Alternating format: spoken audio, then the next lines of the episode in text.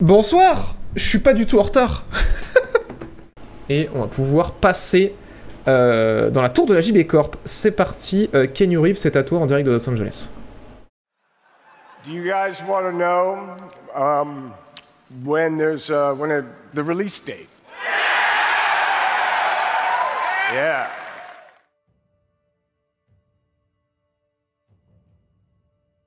Alors bonsoir à tous. Merde. Toujours le même problème. C'est la vitre, elle est pas calée. Et bon retour au 300 étage de la tour de la JB Corp. Et euh, on va commencer très fort en parlant de Star Wars, mais avant ça, avant ça, euh, je dois vous montrer quelque chose pour ceux qui nous regardent sur la rediff. Euh, J'ai une annonce à faire. Si vous êtes, vous qui êtes dans le futur, eh bien, bim, voilà. Ce soir, donc c'est-à-dire hier soir pour vous, je sors une nouvelle vidéo. Voilà, je vais mettre ça, euh, je pense, en haut du chat. Ça me paraît bien plutôt qu'en bas. Voilà. Sur mes jeux 2022, donc euh, aux gens qui nous écoutent sur la rediff et tout, n'hésitez pas à checker ma chaîne principale pour aller la voir. Et pour vous qui débarquez euh, pendant cette émission extraordinaire, eh bien sachez que vous aurez droit à une avant-première à 20h. Que personne à part vous et les maîtres et maîtresses Jean Masson sont au courant qu'il y a une vidéo qui sort ce soir. Et, euh, et du coup, vous aurez droit à une exclue pour pouvoir réagir en direct et tout. Et évidemment, si vous êtes encore là à 20h, je compterai sur vous pour lâcher des petits commentaires, aller potentiellement revoir la vidéo si vous l'avez aimée, pour euh, essayer de soutenir un petit peu euh, ben, les, la chaîne, quoi. Parce que, évidemment, c'est aussi un- une façon que je, que je fais ça pour vous remercier, mais évidemment, c'est un risque que je prends aussi en termes d'algorithme, parce que si vous mettez tout ce que vous pensez de la vidéo dans le chat, et ben ça fait pas des commentaires sur YouTube et du coup l'algo il aime pas trop et euh, il pense que la vidéo ne crée pas d'interaction et que tout le monde s'en branle. Donc voilà, je compterai sur vous pour euh, lâcher un petit com, même en mode vue. Bref, sur ces belles paroles d'autopromotion, merci Salcido pour l'année d'abonnement. Merci beaucoup et merci le Faxon pour le quatrième mois grâce à l'argent de Jeff Bezos. Merci à vous deux. Nous allons commencer cette émission extraordinaire et vous ne rêvez pas, nous allons encore parler de Star Wars. bon alors, euh, Star Wars Eclipse, qu'est-ce que c'est? Vous posez les bonnes questions. Star Wars Eclipse, c'est euh, le prochain jeu Star Wars dont on a pour l'instant qu'un trailer en CGI que je vais vous montrer maintenant, euh, qui est fait par Quantic Dream, donc les développeurs de... euh, Qu'est-ce qu'on pourrait citer? Heavy Rain, Detroit Become Human, Beyond Two Souls. voilà. Ils l'ont annoncé il, 2000, il est en 2021, c'est ça? Parce que je voyais il y a un an, je me disais mais non. En 2021, et on a appris a quelques émissions de ça que le jeu allait pas être disponible avant 2027 ou 2028. Et la news de cette semaine, c'est que euh, bah, finalement ce sera prêt plutôt que prévu. Et Star Wars Eclipse, il y a des chances que ça arrive euh, sur nos machines, donc euh, console et PC normalement, euh, en 2026. Voilà, voilà. C'est une petite news en brève. Finalement, c'est un ou deux ans plus tôt que ce qui était prévu. Et voilà, on imagine une grande aventure narrative euh, à, la, à la quantique, quoi. Bon, alors bien sûr, ça c'est pas les graphismes du jeu, hein, c'est un trailer en CGI pour donner un petit peu l'ambiance et envie aux gens de précommander ce que vous n'avez pas fait et que vous n'allez pas faire.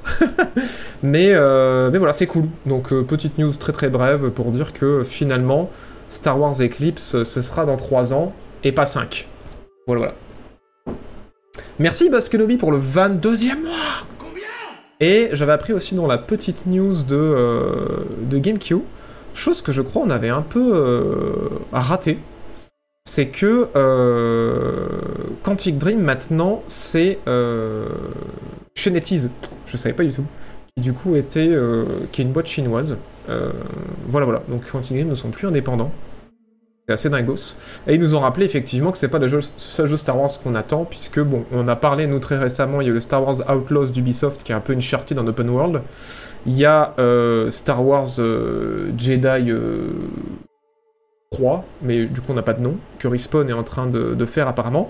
Et euh, chez Respawn aussi, il sera en train de bosser sur un FPS dans l'univers de Star Wars, mais également, c'est pas noté là sur cet article, c'est bizarre, sur un RTS aussi, un jeu stratégie en temps réel.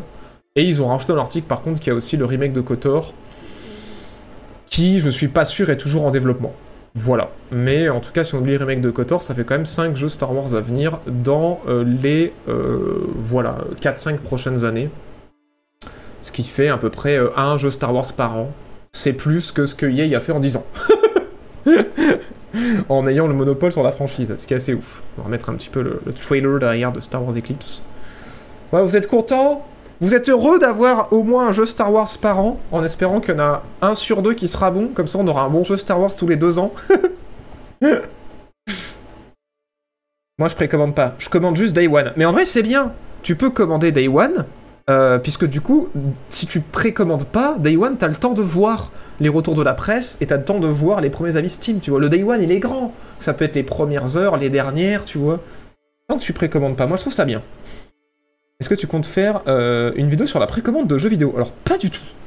Pas du tout, pas du tout. Mais euh, en tout cas, j'en parlerai dans d'autres vidéos. Voilà. Il y a d'autres thèmes de vidéos que j'ai en préparation où je ferai des grosses parenthèses sur la précommande et sur les mauvais signaux que ça envoie à l'industrie et euh, que ça envoie en fait un signal débile à tous les gros producteurs en mode bah en fait finissez pas les jeux parce que de toute façon on les achète avant qu'ils soient sortis donc euh, pourquoi vous vous ferez chier à faire des jeux bien et terminés? Puisque de toute façon euh, on a des millions à vous acheter vos jeux avant donc vous faites pas chier à les finir. Vous les patcherez plus tard puisque de toute façon tout le monde a précommandé donc à quoi ça sert?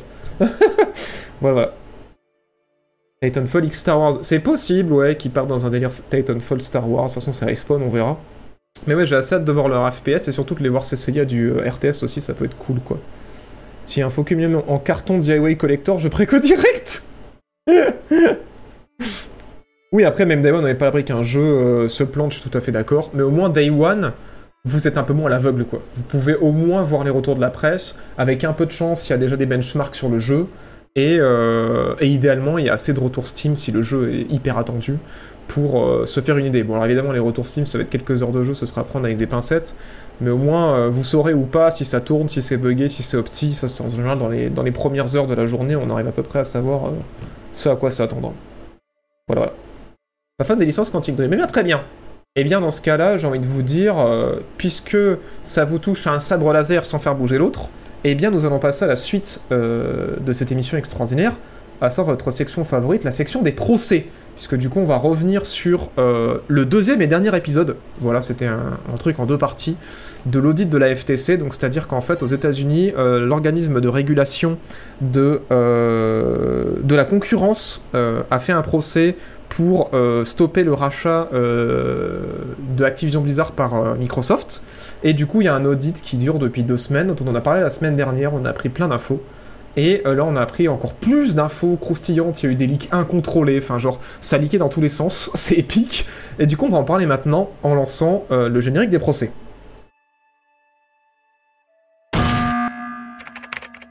I'll answer the question. You want answers? You can't handle the truth.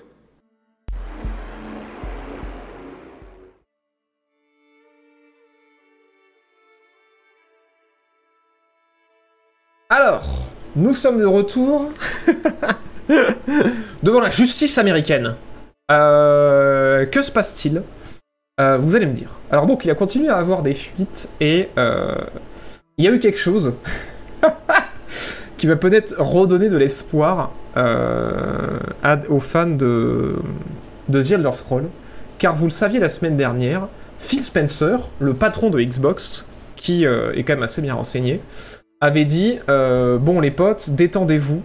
Euh, là, euh, The Elder Scrolls 6, c'est pas avant 2027 ou 2028. Je crois que c'est ce qu'il avait dit. Il avait balancé.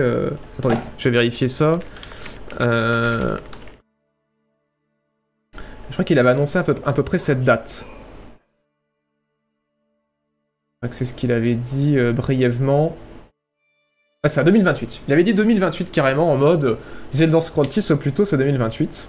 Mais on a eu euh, un, euh, un, avocat du coup de Microsoft qui pendant euh, qui faisait son plaidoyer a annoncé qu'en fait non Elder Scrolls 6 serait prévu pour arriver en 2026. Voilà, donc comme Star Wars Eclipse, et du coup deux ans de, plus tôt que ce qui est prévu. Merci Putain, j'avais pas vu. Merci Lorenz pour le 51e mois Et merci Ventric pour le... Et en plus, c'est avec l'argent de Jeff Bezos, Rems. merci Ventric qui prend son premier mois grâce à l'argent de Jeff Bezos. Euh... Mais trop drôle, c'est que euh, ça réjouit beaucoup de fans, et ça va peut-être vous réjouir dans le chat en mode Oh putain Mais euh, c'est ouf, ça veut dire que ce serait deux ans plus tôt que, que ce qui est annoncé et tout. Mais euh, rappelez-vous, je vous avais dit que de toute façon, on était bien au courant que euh, chez Bethesda, euh, le développement n'avait pas commencé depuis très longtemps, parce que de toute façon, ils sont surtout concentrés sur Starfield, et que la majorité de l'équipe est pas du tout en train de bosser sur The Elder Scrolls 6, donc ça voudrait dire qu'ils développeraient le jeu en 3 ans. Ce qui est un peu bizarre, mais pas impossible. Et je tiens quand même à vous rappeler que du coup, là, c'est un avocat qui a annoncé ça. Donc je fais j'en parle aussi ici pour debunk un petit peu parce que je pense qu'il y a des gens qui ont peut-être vu passer la news sur leur réseau et qui se sont dit mais c'est ouf que cette news en fait est à prendre avec des grosses pincettes parce que c'est quand même Phil Spencer, le patron de Xbox, qui sait quand même ce qui se passe dans les, dans les studios euh, qui gèrent à savoir Bethesda, qui a dit que ce serait pas avant 2028 au plus tôt. Et là, c'est un avocat qui a dit que euh, ça sortira en 2026. Et cet avocat, il a appelé The Elder Scrolls 6 The Elder Scrolls 16. Voilà. Donc, euh, ou même, je crois, je qu'il a dit, ou peut-être 13. Attendez, je vais vérifier dans l'article. Du coup, euh, The Elder Scrolls 6 pour 2026, peut-être. Oui, c'est ça, The Elder Scrolls 16, il a dit. du coup, The Elder Scrolls 6 pour 2026, c'est à prendre quand même avec un petit peu de recul. Voilà, ce sont les paroles d'un avocat qui n'est pas forcément très très au courant de tout, qui fait pas forcément super attention aux chiffres qu'il donne, visiblement, parce que The Elder Scrolls 16 est prévu pour 2026. mais, euh, mais voilà, vous pouvez vous faire un petit peu d'espoir. Moi, je croirais plus Phil Spencer pour, avec son 2028. Mais euh, bon, je tiens quand même à, reprendre cette information en disant désolé pour l'ascenseur émotionnel, mais 2026, voilà, c'est possible. Est-ce que vous avez envie de croire un avocat ou le patron de Xbox? Chacun euh, se fait son, son analyse. Mais moi honnêtement, euh, j'ai confiance en Phil. J'ai pas confiance en monsieur Elder Scroll 16. Peut-être qu'il parlait de Final Fantasy XVI. Je sais pas. Je sais pas ce qu'il avait en tête le monsieur. Final Fantasy XVI pour 2026. J'en sais rien. J'en sais rien. je vous jure, Skyrim 2 va sortir bientôt. non mais c'est trop ça. Merci Indoloria pour le deuxième mois grâce à Argent de Jeff. Et merci pour de sauvegarde pour le 21 e mois. Merci beaucoup. Peut-être que le 16 va sortir avant le 6 Plot twist. Zelda Scroll 16, Skyrim Remastered 3. Putain, vous êtes trop con. Donc très très fort. Hein. Très très fort les avocats euh, de... Euh, de Bethesda. Par contre, en vrai, euh, derrière cette news, on a aussi appris des vraies infos. C'est que Phil Spencer, donc le patron de Xbox dont on parlait juste avant, nous avait dit, après le rachat de Bethesda, que en fait il verra euh, au cas par cas les jeux Bethesda, qu'est-ce qui sortira sur euh, d'autres supports, donc entre guillemets la PS5, et qu'est-ce qui sera une exclue euh, PC et Xbox. Vous le savez, il y a eu Ghostwire Tokyo qui est sorti sur PS5 après l'acquisition, et Deathloop qui est sorti sur PS5 après l'acquisition. On l'avait su, il y avait des contrats qui avaient été signés avant le rachat qui devaient être honorés, donc c'est pour ça que c'est sorti sur PlayStation et sur Xbox. Par contre, on a appris la semaine dernière que Deathloop et potentiellement Ghostwire euh, Tokyo auraient dû euh, ne sortir que sur PlayStation et pas sur Xbox s'il n'y avait pas eu le rachat. Voilà, c'est ce qui avait été sous-entendu la semaine dernière. Et donc que le rachat a permis à Phil Spencer et à Xbox de sécuriser euh, certains des jeux Bethesda sur Xbox parce qu'en fait ils n'arrivaient pas à signer des deals d'exclusivité comme Sony le fait. Et du coup ils ont racheté la boîte pour s'assurer qu'en fait ils aient les jeux et en plus faut des bâtons dans les roues à euh, PlayStation. Et là cette semaine en fait on a appris que ce que disait Phil Spencer en public, c'est-à-dire que il verra au cas par cas euh, quel jeu Bethesda sortira sur PS, sur PlayStation ou non. Et ben en fait c'était du mytho parce qu'il a dit ça parce qu'il savait qu'il y avait certains jeux qu'il allait être obligé de sortir sur PlayStation et qu'on imagine que euh, savait pas ce qui avait été deal comme contrat euh, chez les studios de Bethesda, donc il s'est engagé en rien pour savoir euh, qu'est-ce qui allait sortir ou pas. Mais Phil Spencer a entretenu un espèce de flou constant en mode est-ce que, est que Starfield sera sur PS ou pas? Il a entretenu le flux pendant très longtemps. The Elder Scroll, pareil, il y a encore des gens qui pensent que potentiellement ça pourrait sortir sur PlayStation. Euh, spoiler, en fait, on a appris là cette semaine, euh, pendant l'audit euh, de la FTC, que en fait, six mois après le rachat de Bethesda, et eh ben en fait, Finn Spencer a pris la décision en interne que tous les jeux Bethesda qui ne sont pas encore sortis ne sortiront pas sur PlayStation. Voilà, seront des exclus Microsoft. Et du coup, euh, en fait, ça fait longtemps qu'on aurait dû savoir que Starfield sortirait pas sur Play. Et en fait, The Elder Scrolls 6 et toutes les prochaines productions de Bethesda ne sortiront jamais sur PlayStation. Voilà, voilà. Donc euh, on a la confirmation. Euh, bon, bien sûr, euh, Microsoft pourrait changer de politique, mais ça m'étonnerait. Et il y avait beaucoup de gens en interne chez Bethesda, ou non, mais c'était pas des gens en interne chez Bethesda, c'était des gens qui bossaient avec Phil Spencer chez Microsoft, qui lui avaient dit que c'était pas forcément une bonne idée parce qu'il y aurait une perte quoi en termes de vente, parce que quand même Bethesda, bah, il n'y a pas que les joueurs PC et Xbox qui y jouent, mais Phil Spencer a quand même voulu prendre le risque. Voilà, voilà. Donc du coup, ça remet un petit peu en perspective euh, les promesses qui avaient été faites il y a des mois de ça euh, pendant euh, la tentative d'acquisition d'Activision Blizzard, comme quoi Phil l'avait dit, ouais ouais, on, va pas enlever tous les jeux Activision Blizzard de, PlayStation, vous inquiétez pas et tout. Et PlayStation ont bien fait des pointés du doigt, et du coup Phil Spencer s'est engagé pour assurer Call of Duty sur PlayStation et sur Switch et sur le cloud, enfin partout dans le monde pendant 10 ans quoi. Mais euh, sans ça, peut-être qu'effectivement, il y aurait eu euh, beaucoup de jeux, euh, comment dire, Activision Blizzard qui sera en exclu Xbox. Mais c'est pas encore fait parce que pour l'instant, il n'y a que Call of Duty qui est, dans la discussion. Et en vrai, la majorité des jeux Blizzard ne pourraient plus sortir sur PlayStation, c'est pas impossible. vous allez voir après qu'on va parler de Call of qu'en fait, c'est plus compliqué que ça en a l'air. On le chat Chez Sony, je vais dans le chat. Quel est l'intérêt d'entretenir le flou? Bah, c'est la question que je me pose en fait. C'est la question que je me pose parce que si tu le dis tout de suite. Euh, après, je me dis l'intérêt d'entretenir le flou, d'un point de vue public, c'est après de pouvoir jouer la carte de. Euh, on n'a jamais dit que tous les jeux Bethesda jusqu'à la fin des temps seraient en exclu. Donc quand tu fais un rachat d'Activision Blizzard, tu gardes ce flou-là qui potentiellement permet de jouer sur l'idée qu'en fait, t'as pas l'intention de rendre exclusif tous les studios que t'achètes. Je pense que c'est le seul intérêt de garder ce flou, parce que si tu oublies les comités de régulation et les trucs sur la... Enfin, les comités de régulation euh, sur la... sur la... l'anticoncurrence, quoi, et ben en fait, du point de vue des joueurs, c'est plus malin de dire tout de suite que euh, ça va tout être en exclu parce que du coup tu vas potentiellement vendre plus de consoles, tu vas faire grossir ton écosystème et tout. Mais, euh, je pense que pour ce genre de situation, c'est mieux d'entretenir le flou quoi. Parce que ça permet de dire euh, bah non, j'ai jamais dit ça, tu vois. Alors qu'en vrai, en interne, ça a été dit, mais de dire qu'en public, t'as jamais annoncé qu'aucun jeu Bethesda ne sortira plus jamais sur PlayStation quoi. Voilà, voilà. Un coup dur pour le studio, non, tu éloignes plein de potentiels joueurs. Pour Microsoft, non. C'est ce qu'avait balancé euh, Phil Spencer pendant un autre audit qui disait qu'en vrai, euh, la franchise Bethesda était pas euh, aussi grosse que ça sur PlayStation, quoi. Que c'était pas un truc suffisamment gros pour que Xbox puisse se dire il y a trop à perdre. Ce qui va être différent pour Call of Duty. On va en parler après dans la suite de l'émission, mais ça va pas être la même réflexion pour Call of Duty. C'est pour ça d'ailleurs que la semaine dernière on disait que PlayStation, ils sont pas du tout inquiets de voir Call of Duty être retiré de euh, la PlayStation parce qu'ils savent qu'en fait, euh, il y a trop de joueurs Call of Duty sur PlayStation et que Microsoft pourra pas se passer de ça. Sinon, en fait, le rachat qu'ils vont faire d'Activision Blizzard, ils vont le faire à perte, quoi. Et c'est pour ça aussi, on a appris cette semaine, je vais revenir après dessus, qu'en fait, Sony, euh, pour ceux qui se posent la question, ils ont toujours pas accepté on va reparler en détail après, de signer un deal de 10 ans pour avoir Call of Duty sur PlayStation. Pour l'instant, Sony, c'est les seuls à pas avoir sécurisé Call of sur leur plateforme. Voilà. Parce qu'ils estiment qu'ils en ont pas besoin, en fait, et que le contrat qu'on leur a proposé, il est pas intéressant, quoi. Voilà.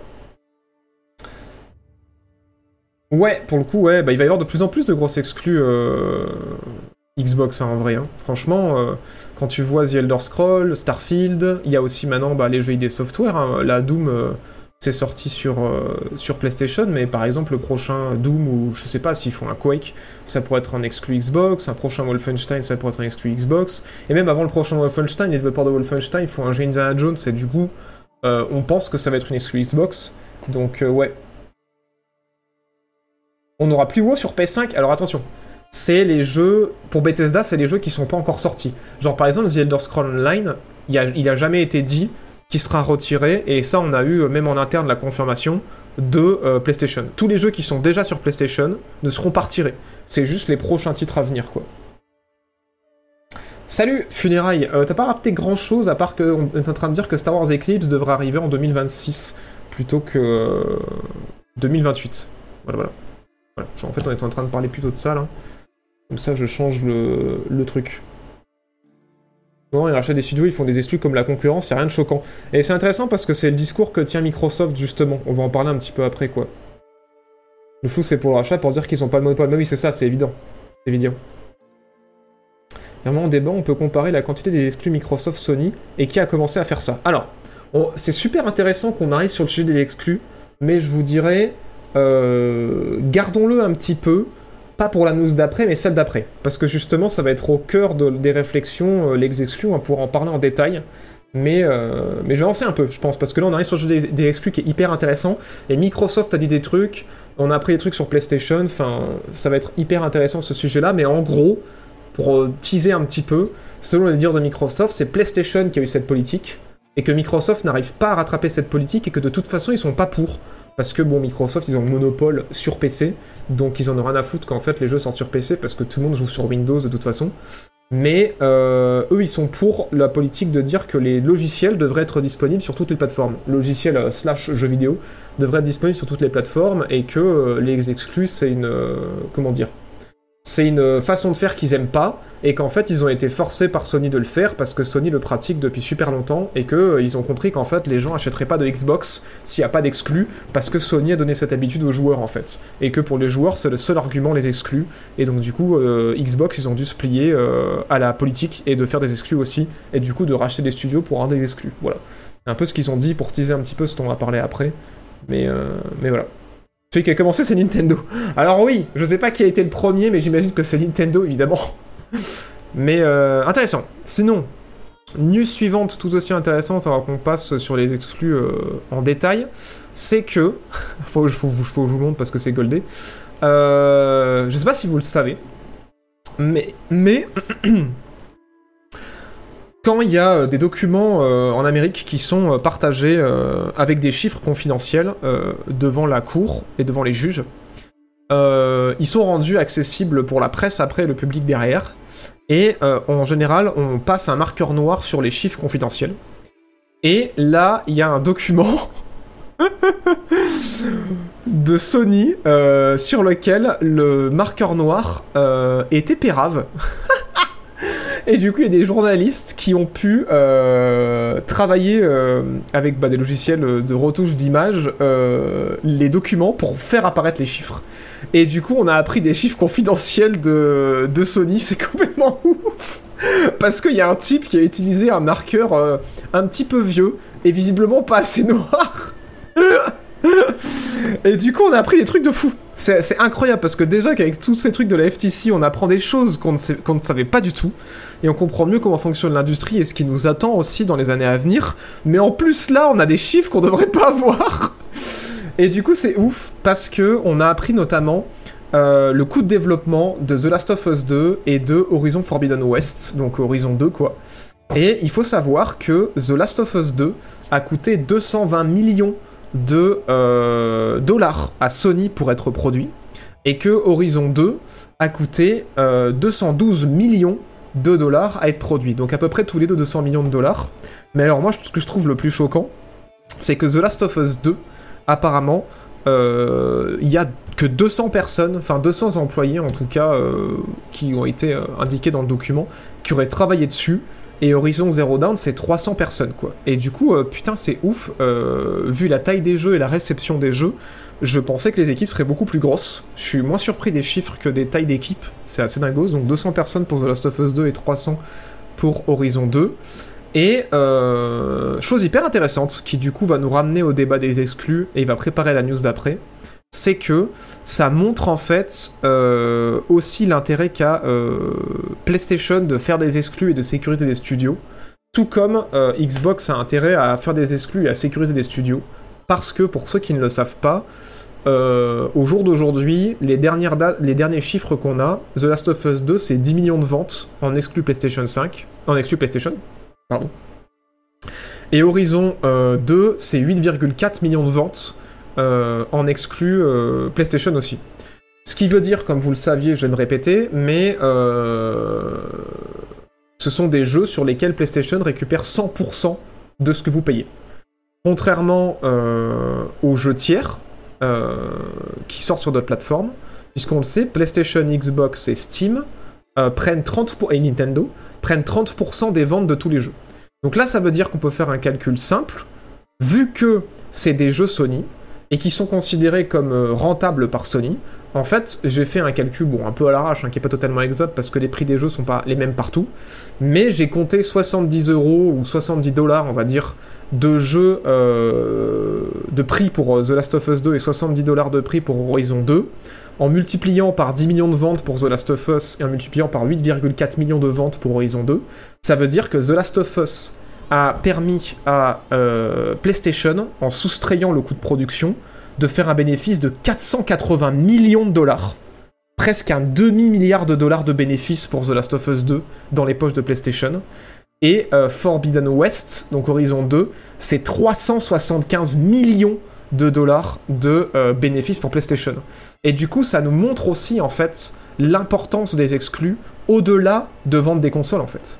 Parce que la réalité en fait des exclus, ça veut aussi dire que en récupérant les 30% de commissions que pourraient prendre les autres constructeurs, on s'assure euh, une putain d'assise parce qu'en fait la PlayStation 100% du revenu des ventes de ces jeux c'est dans leur poche.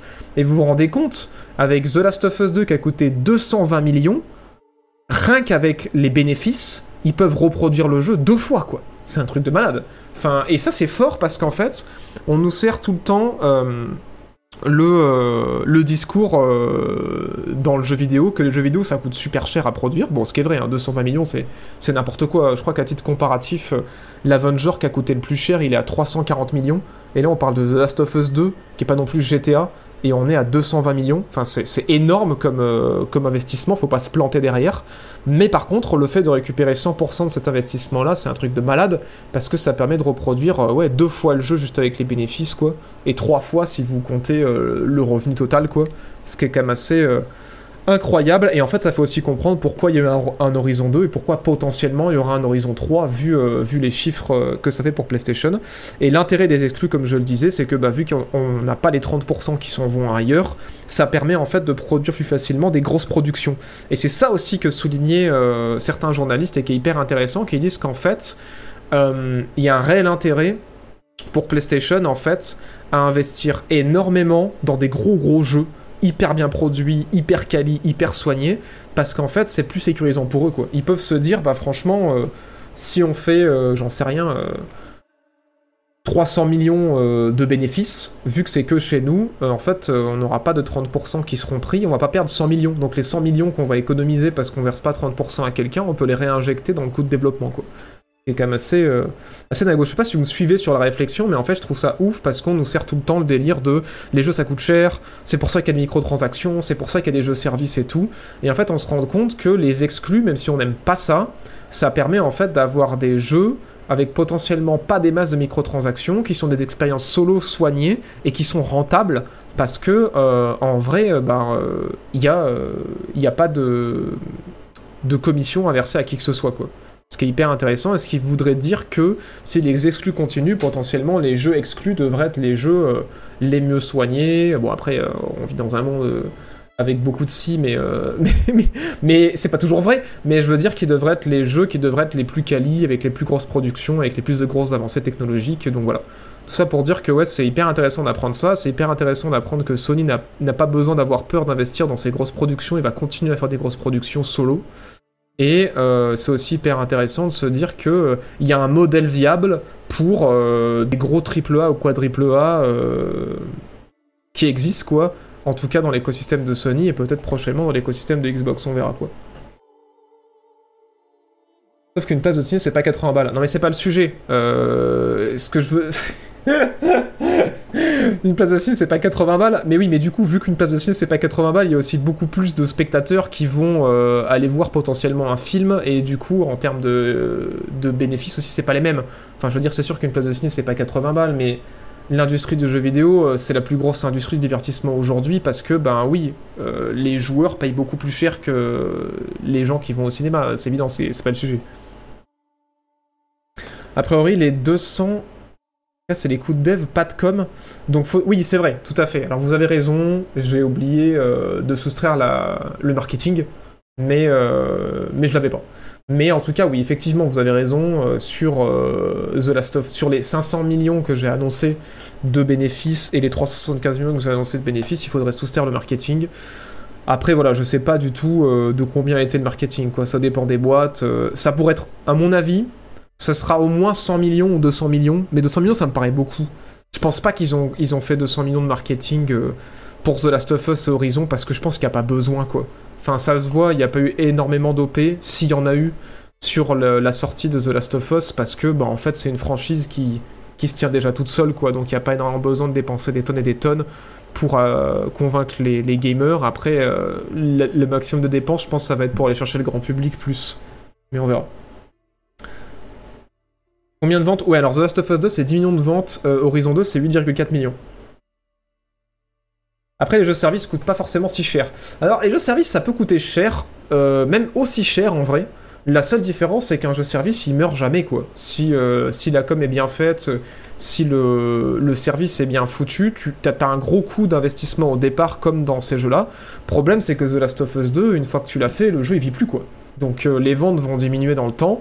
L'avantage du jeu service, c'est que ben, tu as fait le coût de production au départ, qui est élevé, et après, tu fais que faire des mises à jour, entretenir le jeu, mais je veux dire, tu ressors pas un jeu, quoi. Donc tes coûts de développement, euh, ils...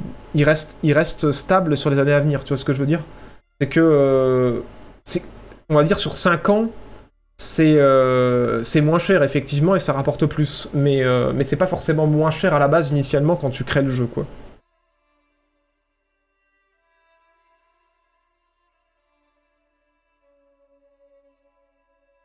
Ouais, carrément. C'est pour ça que je pense que les dépenses de marketing sont pas énormes. Mais vous avez raison, ça doit quand même être au moins 100 millions, je pense, pour The Last of Us et Horizon. Du coup, ça amène un bénéfice quand même à les 400-300 millions pour, euh, pour The Last of Us et 200-300 millions pour euh, Horizon. C'est quand, même- quand pas rien. Et ça montre quand même que, ouais, il y a. Un modèle du, jeu solo euh, qui est viable, quoi, sans des tonnes de microtransactions, sans faire du service, c'est quand même assez ouf, quoi. Un film sur 2-3 heures, un triple A de Sony, c'est 25 à 40 heures, voire plus. Ouais, après, ça dépend, tu vois. Une Uncharted 4 euh, ou l'Uncharted, c'est 10-15 heures, ça dépend du triple A. Mais oui, c'est vrai qu'on a tendance à partir plus sur des durées d'une trentaine d'heures, effectivement, euh, sur ce genre de jeu-là, mais on va pas faire la comparaison euh, jeu vidéo cinéma parce que c'est débile. Je faisais juste une comparaison de, de coûts de développement pour vous donner une idée un petit peu de ce que ça représente quand même, parce que bon, Avenger, vous savez que ça a fait euh, des tonnes et des tonnes et des tonnes d'entrées. C'est un peu le GTA de, euh, du cinéma, quoi. Et, euh, et là, c'est pour comparer, quand même, on n'est pas loin de, de ces investissements-là dans, le, dans la production de ces deux jeux-là, quoi. Alors que ce sont des exclus, quoi. C'est quand même assez ouf, quoi. Est-ce qu'on a des infos sur la version PC de The Last of Us 2 Non, on n'a pas eu d'infos, malheureusement.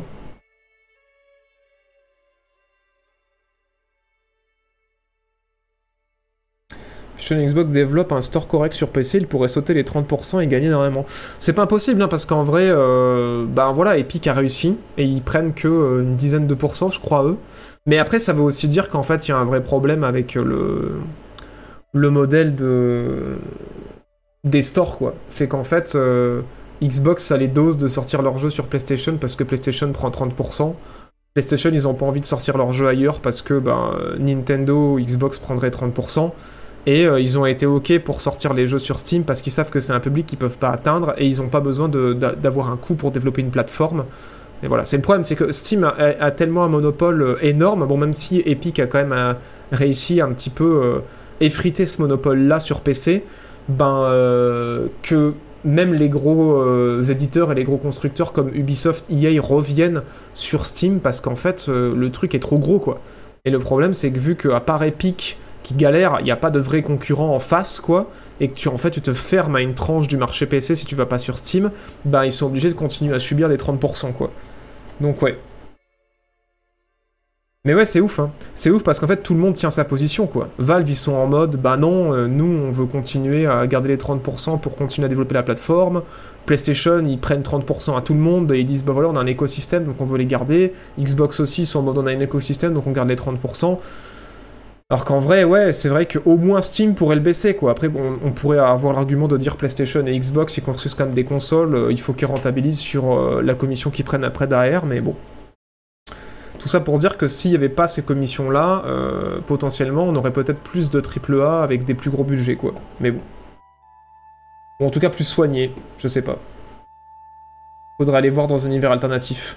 Comment? Ce soir, attends, je bien, ça tombe bien, je cherche des jeux auxquels jouer. Eh ben très bien, on fera l'avant-première à 20h à la fin de l'émission et après ce sera diffusé en public sur, euh, sur YouTube. Avez déjà passé des news sur le potentiel portage de Ghost of Tsushima Non, malheureusement non. Ils veulent pas aller juste chez Epic alors euh, Ben je pense qu'en fait ils essaient de deal euh, des contrats avec Epic pour être juste chez eux, mais je pense qu'Epic ils doivent pas avoir le chéquier assez long pour convaincre PlayStation d'être exclu chez eux quoi. Sais pas. Mais c'est vrai que ce serait malin. Hein pour Epic et pour PlayStation de, de sortir que sur Epic, mais je pense que PlayStation, ils ont dû faire des analyses et se dire non mais il y a trop de gens sur Steam. Si on veut vraiment percer sur PC, faut qu'on soit là-bas quoi. C'est aussi con que ça. Hein.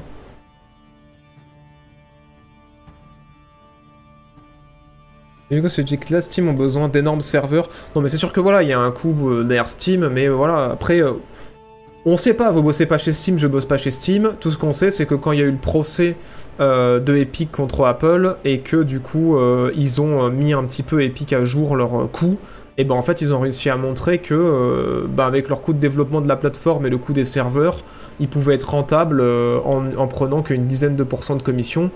La question c'est pourquoi Steam il pourrait pas faire pareil alors que on avait appris aussi qu'il y avait quasiment le même nombre d'utilisateurs quotidiens sur Epic et Steam à l'époque quoi. Donc, euh, ouais. Voilà, voilà. Est-ce que euh, Steam coûte plus cher? Est-ce que Steam nous prend les développeurs pour des cons? Je sais pas.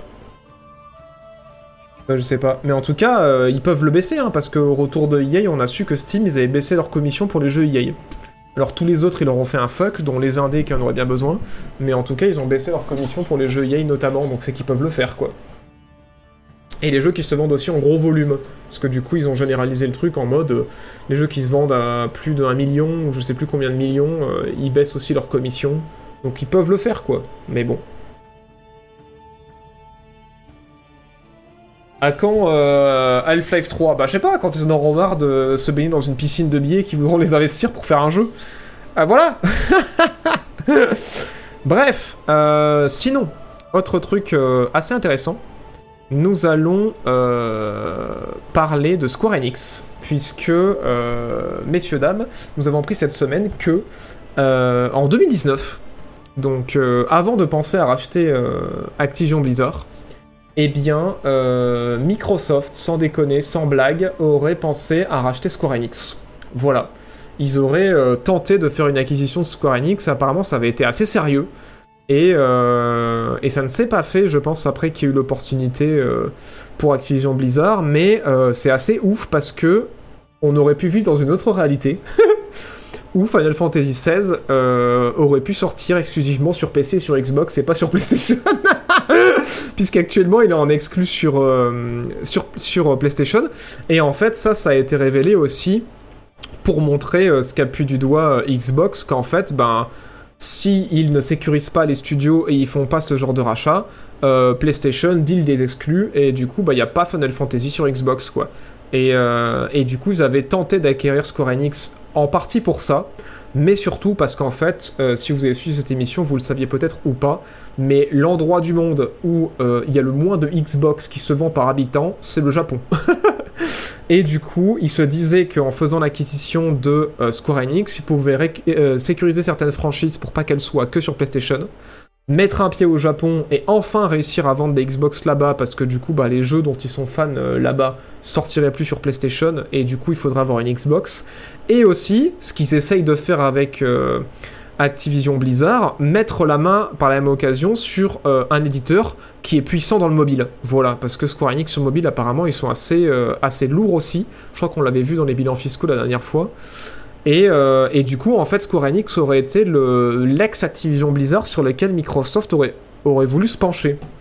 Et à mon avis, si Activision Blizzard n'avait pas été dans la merde et leur action n'avait pas baissé, eh ben potentiellement, actuellement, on serait en train de discuter dans une autre réalité de la FTC qui autorise ou non euh, Microsoft a racheté Square Enix. Voilà, ça se peut, il n'y aurait pas eu autant de bruit, et en fait, ils auraient validé tous à l'aveugle, et on ne serait pas en train d'en discuter. Mais euh, s'il n'y avait pas eu ces affaires de harcèlement chez Activision Blizzard et que l'action n'avait pas autant baissé, potentiellement, euh, ça aurait avancé les négociations avec Square Enix, et on serait dans une réalité où Square Enix, ce serait un studio Microsoft et Final Fantasy, une exclue Microsoft.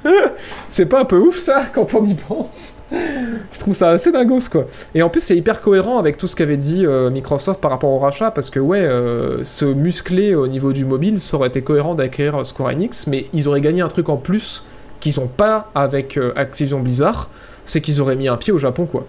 Ils auraient mis un pied au Japon, et là, en fait, en privilégiant Activision Blizzard, bah, en fait, ils tournent vraiment encore plus le dos au marché japonais, quoi. Parce que là, vraiment, s'ils avaient chopé les franchises Square Enix ils auraient pu aller conquérir le pays du soleil levant, comme on dit. Le Japon est vraiment un marché si, important. Alors, pour te situer, euh, oui, il y a énormément de joueurs au Japon, c'est énorme. Et pour te situer, euh, dans le monde, euh, Xbox, ils sont, c'est les derniers en fait, en termes de vente de consoles. Ceux qui sont devant, c'est euh, PlayStation avec 40 euh, millions de PlayStation 5 vendus et Nintendo avec 125 millions de Switch vendus. Et ces deux entreprises-là sont des entreprises japonaises. Donc ouais, euh, on peut carrément dire qu'aujourd'hui, l'argent du jeu vidéo, il est au Japon. que ce soit pour les Japonais là-bas qui dépensent de ouf, ou que ce soit la production de jeux vidéo de manière générale et les consoles de jeux vidéo, euh, c'est ouf quoi. Enfin, tout le monde praise tout le temps From Software euh, pour Dark Souls, Elden Ring et compagnie. C'est un studio japonais. Nintendo, les Mario et tout, qui impriment des billets en masse, euh, c'est japonais. Enfin, genre Final Fantasy, c'est japonais. Enfin, oui, le, marché japonais. Et les industries de jeux vidéo japonaises, c'est putain d'important, ouais. Donc stratégiquement, c'était quand même grave intéressant, pour ne pas dire plus intéressant, potentiellement de choper euh, Square Enix. Après, c'est peut-être le fait que Square Enix enchaîne les mauvaises décisions euh, ces dernières années par rapport à l'Occident qui a refroidi un petit peu Xbox. Mais, euh, mais voilà, potentiellement, ils auraient pu récupérer Crystal Dynamics, Tomb Raider et Deus Ex avant qu'ils soient vendus à Embracer s'ils avaient réussi à dealer le truc avec Square Enix. Donc ouais. Sony, c'est pas coréen Bah non. C'est Samsung qui est coréen. Allons vérifier ça. Mais c'est marrant, ça fait deux semaines que vous me faites la remarque. Je crois qu'on avait regardé euh, déjà, en fait, euh, la semaine dernière, euh, quand on m'avait posé la question. Oui, c'est bien ça, c'est japonais, hein, Sony. Tout à fait. Je dis pas de bêtises. C'est marrant, ouais. Je pense que vous faites la confusion avec Samsung. Mais, mais non, non, Sony, c'est bien, c'est bien japonais. Merci Putain, je suis en retard sur les, les, remerciements. Merci Point de Sauvegarde pour le 21e mois. Merci Hunter X Toby pour le 8e mois. Ghosticar pour le 23e mois. Merci euh, Hellfire Maga pour le mini raid. Merci Unluckim pour le premier mois. Merci Shakira pour, le... pour les deux ans. Merci Jacqueline Victor pour le 29e mois. Et merci Tamigor pour le premier mois grâce à l'argent de Jeff. Merci Jeff Très heureux Jeff de soutenir la chaîne. Putain, ça me fait trop rire cette connerie. Donc ouais, c'est assez ouf. C'est assez ouf quand on se dit qu'on parlerait peut-être de Square Enix euh, si les choses s'étaient déroulées euh, différemment. Et euh, du coup, voilà, comme je le disais, ça a permis à Microsoft d'appuyer le délire de dire, bah en fait, nous on n'est pas pour les pour les exclus, et en fait c'est Sony qui a mis ça en place sur le marché de la console next-gen, quoi, et, et, en fait on est obligé de suivre le pas, et c'est pour ça qu'on a besoin de, faire ces rachats pour les empêcher en fait d'avoir trop d'exclus, mais c'est pas notre politique. Voilà, voilà. Mais bon, c'est devenu leur politique parce que bah, ils sont obligés pour faire de la concurrence, quoi, ils ont bien compris. Donc c'est un peu triste, mais c'est la réalité de Microsoft qu'il faut faire des exclus et qu'il faut racheter des studios. Et en parlant de mobile, euh, petite, euh, petit dernier détail sur cette parenthèse euh, Square Enix. Puisqu'on parle du mobile, je me suis permis aussi de... Alors petite news d'ailleurs, pas qu'une parenthèse, plusieurs parenthèses. Parenthèse marrante aussi.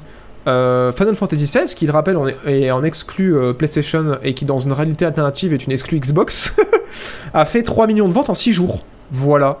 Donc, euh, ouais, Final Fantasy XVI, euh, quand même pas mal. Hein. Pour un truc en exclu PS5, 3 euh, millions en 6 jours, c'est quand même assez vénère. Et Sega, petite parenthèse aussi, avant que j'arrive à la parenthèse que je visais à la base, a tenu à signaler, après que ça ait fuité qu'ils ils auraient pu être rachetés par Microsoft, qu'ils ne sont pas intéressés pour un rachat de qui que ce soit d'autre que Microsoft. Voilà, calmez-vous. Sega ne veut pas être racheté euh, malgré tout ce qui a fuité, euh, voilà, ils sont pas ouverts aux acquisitions. Donc euh, tirez-vous, laissez-nous tranquilles. Alors bien sûr, effectivement, si toutes leurs actions sont rachetées d'un coup, ils n'auront pas forcément le choix. Mais ils tiennent à dire qu'ils sont pas ouverts aux acquisitions. J'ai juste beaucoup de cookies, je les utilise. Ça marche. Ils se sont fait racheter. Non, ces gars se sont pas fait racheter. C'est juste qu'on a appris la semaine dernière d'une liste affolante de, studios de jeux vidéo que Microsoft avait l'intention d'acheter. Et il y avait quasiment tout le monde dedans, sauf euh, Ubisoft, Tech2 et EA, je crois. Voilà. Donc, euh, donc ouais, ces, ces, gars étaient dans le tas. Et ils tiennent à dire qu'ils sont pas intéressés. Euh, Laissez-nous tranquilles. Par contre, ouais, petite chose intéressante, c'est que. J'en ai pas parlé il y a quelques semaines. Mais là, ça commence à faire beaucoup, donc j'en parle. Euh, la division mobile de PlayStation, où du coup PlayStation aussi, essaie aussi de percer sur le mobile comme tout le monde, vient de perdre euh, son deuxième cadre important en quelques semaines. Et du coup, ça montre aussi que euh, il y a un vrai enjeu aussi sur le mobile, ça on le sait depuis longtemps, le mobile ça rapporte des thunes en masse. Il y a un vrai enjeu sur le mobile pour les constructeurs de consoles, parce qu'il y a plein de gros studios, de gros éditeurs qui se sont implémentés sur le mobile depuis longtemps, mais euh, PlayStation, euh, Xbox et euh, Nintendo ont un peu du mal à raccrocher les wagons. Nintendo s'en sort bien avec quelques titres mobiles qui cartonnent et Microsoft n'arrive pas à mettre le pied dedans. Du coup, ils sont en train d'essayer de racheter Activision Blizzard pour ça et auraient voulu racheter Square Enix pour ça avant. Mais du coup, PlayStation, ils essaient de monter leur propre division mobile et apparemment, ça se passe pas très bien. Donc, c'est aussi intéressant à savoir que ben, euh, les projets de PlayStation euh, vont pas forcément se passer euh, comme ils l'espèrent, parce qu'on le rappelle, dans le bilan fiscal de PlayStation qui vient de se clore là en mars, ils annonçaient qu'ils espéraient que d'ici 2025, le PC cumulé au mobile représente 50% de leur chiffre d'affaires. Ce qui est assez ambitieux, parce que ça veut dire que bah, va falloir faire des sous sur PC, et il va falloir réussir ce mobile, et là ça a pas l'air d'être super bien parti en tout cas, euh, quand on voit les départs, après peut-être qu'en interne ça se passe très bien. Mais, mais voilà, PlayStation aurait vocation à se muscler de ouf sur mobile et vu les fonds euh, qu'ils ont l'air d'avoir, puisqu'on le rappelle, euh, cette année fiscale qui vient de se terminer, PlayStation c'est le plus gros, la plus grosse entreprise de jeux vidéo du monde sur l'année fiscale qui clôt l'année dernière, puisque du coup ils ont un chiffre d'affaires qui est juste incroyable quoi. Pour ceux qui auraient raté les émissions précédentes, il y a des rediffusions sur Jean-Baptiste Play pour voir un petit peu les bilans fiscaux. Et sinon, point d'exclamation fiscal 2022, je crois, dans le chat, ou 2023, je sais plus, mais je crois que j'ai mis 2022, pour revenir un petit peu sur les euh, bilans fiscaux que j'avais fait. Je vais vérifier ça.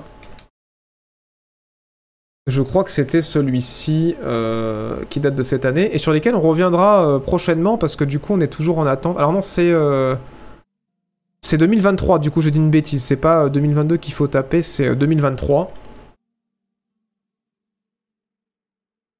C'est ça. Ça, c'était celui de l'an passé. Euh, on reviendra sur les bilans fiscaux parce que en juin, il y a Microsoft qui va balancer ses chiffres et du coup, je pourrais compléter le truc. Mais en gros, voilà, euh, Sony, 24 euh, milliards de chiffre d'affaires en un an. Alors là, vous les voyez pas bien parce qu'ils sont sur le côté. c'est chiant. Comment je peux faire? Je peux faire comme ça? Voilà.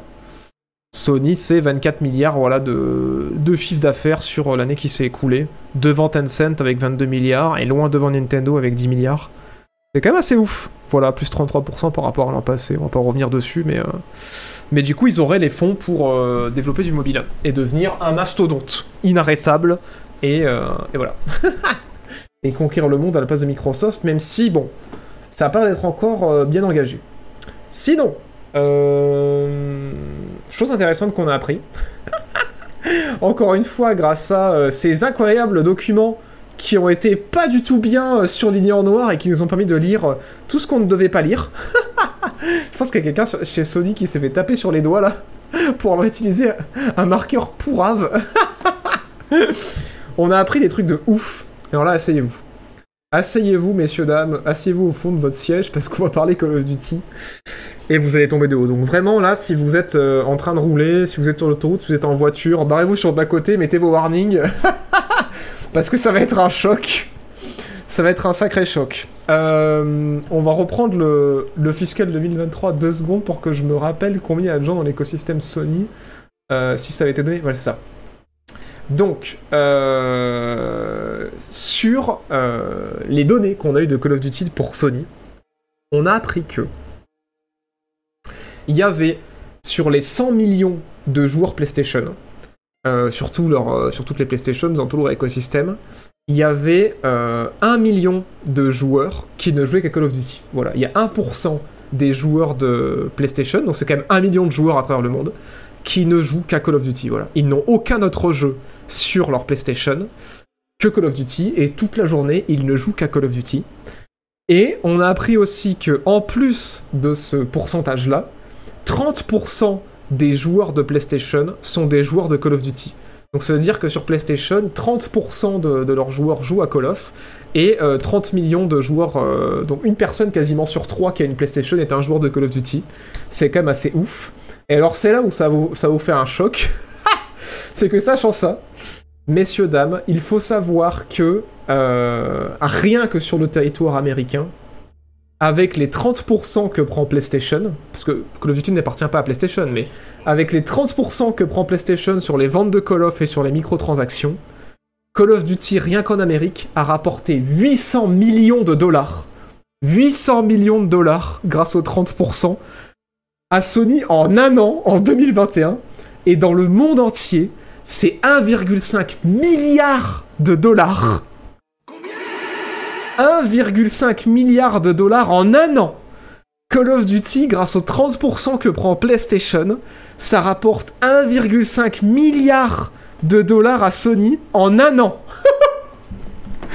Alors du coup, on comprend mieux pourquoi la semaine dernière, PlayStation, il disait à, Microsoft que de toute façon, ils savent que Microsoft, ils vont pas enlever PlayStation, ils vont pas enlever Call of Duty de PlayStation. Parce que si 1,5 milliard, c'est combien les joueurs de Call of y dépensent euh, sur PlayStation à 30% parce que c'est juste la putain de commission de PlayStation.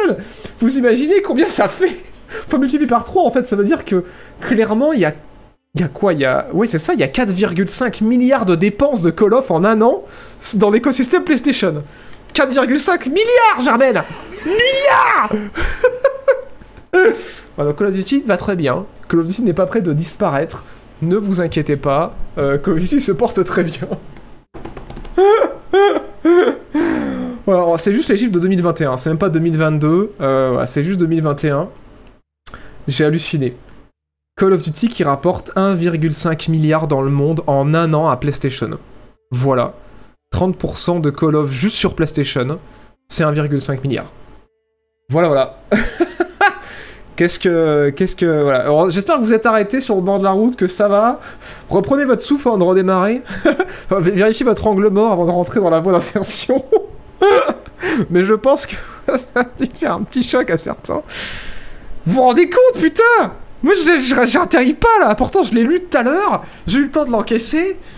1,5 milliard Juste à, à PlayStation, quoi. Juste sur la part qu'ils prennent sur Call of, quoi. Ça en fait des DLC, des skins et des microtransactions. et 2021, c'était la sortie de Vanguard, tout à fait. Voilà, 2021, c'était pendant Vanguard. C'est euh, abusé. C'est euh, n'importe quoi. C'est n'importe quoi. Je, je, ne sais pas quoi faire de cette fois. Je suis tombé deux fois. On savait que c'était énorme, code. Non, mais on savait que c'était énorme.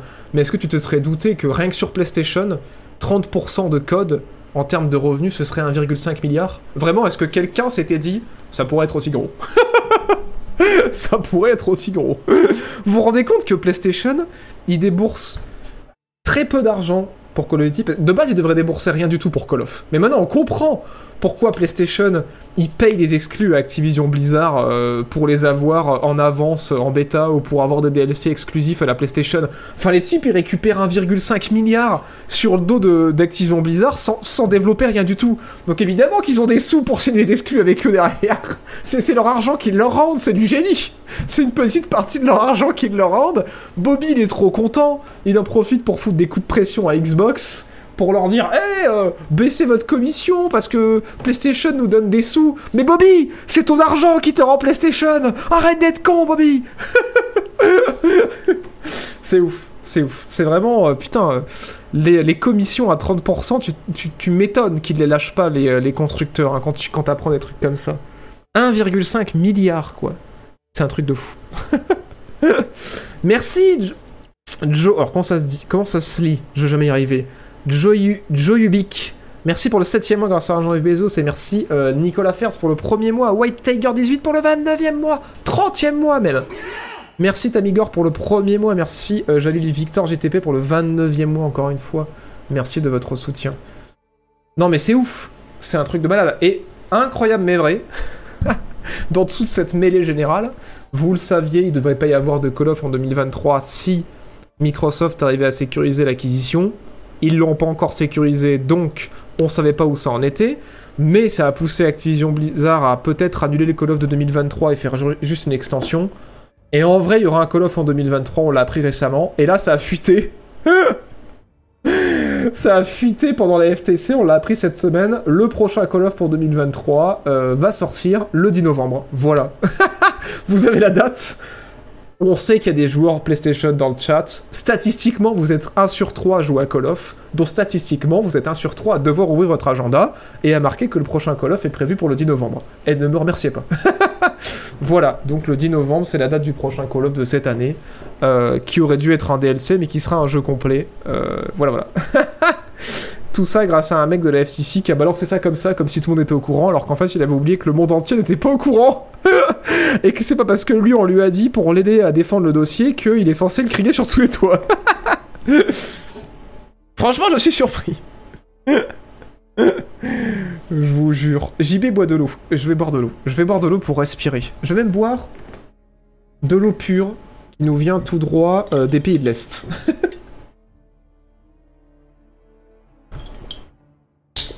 Bon. C'est quand même assez ouf, hein. Putain, non, je m'en remettrai pas. Je pense que en fait, on va continuer et je m'en remettrai la semaine prochaine. 1,5 milliard. En fait, c'est fou à tellement de niveaux. On va passer à autre chose, hein, mais c'est fou à tellement de niveaux de se dire que ouais, Call of Duty, c'est 4,5 milliards de dollars par an juste sur PlayStation, quoi. C'est un truc de malade de se dire ça et de se dire que un tiers de ce gâteau, c'est PlayStation qui le bouffe euh, euh, sans, sans, produire Call of Duty, quoi. C'est quand même extraordinaire. Comme quoi, c'est hyper malin d'avoir des exclus. Hein. Parce que si t'as une exclue, tu sais que tout le monde va venir jouer sur ta console, et les 30% que tu prends sur les ventes de cet exclu, ça te finance ta prochaine exclue. Franchement, le modèle économique de Sony, c'est des génies. Hein. Franchement, bravo. Là, j'ai envie de dire, non, franchement, Sony, franchement, là, je m'incline. Franchement, avant, aujourd'hui, j'avais pas, pas réalisé à quel point c'était simple. T'investis, le jeu en exclu, tu prends 30%, ça te fait les sous pour le prochain exclu euh, dans lequel tu vas investir et qui va te refaire encore des sous, franchement. Franchement, bravo. franchement, euh, j'y penserai quand la JB Corp rachètera tous les studios. franchement, c'est ouf, quoi. C'est ouf. Ouais, 5 milliards quasiment, ouais. Carrément. On vit dans une saucisse J'adore ce genre de conneries dans le chat. Merci Jaxel27 pour le 14e mois. Ça, c'est argent de Jeff Bezos. C'est fou, hein, de ce procès, moi la juge, j'ai décidé de vous infliger l'amende du 10 octobre. non, je l'ai pas dit. je vous jure. Bon, sinon, euh, intéressant aussi, on a entendu Bobby. Ce bon vieux Bobby Kotick est venu faire un audit. Et il a, lâché des trucs, mais incontrôlables, Bobby. On l'arrêtait plus. On l'arrêtait plus, le petit Bobby. Euh, il a tout balancé. Bobby, il a tout dit. il en avait rien à foutre. De toute façon, dans 6 mois, il se barre une fois que ce sera validé. Donc il s'en branle maintenant de la liste de jeux vidéo. Il se tire. Alors Bobby, déjà, il a balancé que le Game Pass, il aime pas. Voilà. Euh, il trouve c'est de la merde. Il préfère quand les joueurs achètent des DLC et payent les jeux 80 euros. Alors merci Bobby. On s'en doutait que c'est ce que tu préférais. Euh, merci de nous l'avoir dit. On est heureux de le savoir. Par contre, il a lâché que, euh, bah franchement, l'idée de Microsoft de sortir Call of sur, euh, sur Switch, c'était pas con. C'était pas con. il aurait dû y penser lui-même. Voilà, il est deg maintenant qu'il est potentiellement en fin de carrière de pas y avoir pensé avant parce qu'il se dit quand même 125 millions de Switch, c'est quand même un marché, euh, un marché que je rate. Il se dit le petit Bobby. Mais alors le plus beau, c'est qu'il dit, Bobby, il a, fini en disant, surtout sachant la puissance de la Switch 2. Et du coup, tout le monde a fait en mode, la Switch 2 Bah oui, la Switch 2, il a continué Bobby, en disant, vous savez, la Switch 2 qui va avoir la puissance d'une PlayStation 4 et euh, qui va avoir un DLSS intégré pour avoir de meilleures performances en jeu. Vous savez, celle qui arrive bientôt là Voilà, donc on a appris grâce à Bobby que oui, il y a une Switch 2 qui arrive très prochainement et qui devrait avoir euh, la puissance d'une PlayStation 4. Donc euh, Nintendo, euh, pas du tout inquiet d'avoir toujours une génération ou deux de retard. Et, et qui devrait intégrer notamment du DLSS. Bon, pour ceux qui savent pas ce que c'est, c'est une technologie en fait qui est prioritaire à Nvidia normalement. Euh, qui permet en fait de faire de, l'upscaling, c'est-à-dire qu'en fait le jeu sur votre console Switch 2 va tourner en plus petite résolution et qu'en fait par un système de calcul par IA, ils vont agrandir artificiellement la résolution euh, de votre jeu pour que vous voyez pas trop la différence et que ça vous permette de jouer en grande définition euh, et que le jeu soit pas trop gourmand en tournant sur votre Switch 2. Voilà. Donc malheureusement il n'a pas lâché la date. On aurait aimé qu'il lâche la date de la sortie de la Switch 2. Ça aurait vraiment été la cerise sur les gâteaux. mais, euh, mais du coup voilà, merci Bobby. merci Bobby pour toutes ces informations.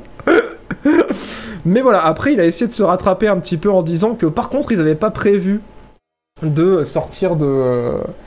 de comment dire de Call of Duty prochainement sur Switch mais qu'il aurait aimé y penser avant mais que euh, c'est pas dit que, euh, que le rachat ou pas se fasse Activision Blizzard n'aille pas checker un petit peu euh, des potentielles sorties de leur prochaine production sur euh, Switch 2 voilà voilà il a lâché un petit peu le truc et euh, qu'est-ce qu'il a lâché aussi?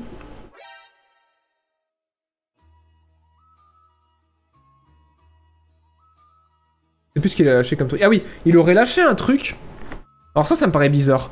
Ça me paraît bizarre, mais je pense que Bobby, il, il, il- s'est un peu emmêlé les pinceaux. Mais il a lâché un truc comme quoi euh, il pense pas que Microsoft pourrait... euh, alors je vais citer Bobby. hein. Bobby n'a pas peur des mots.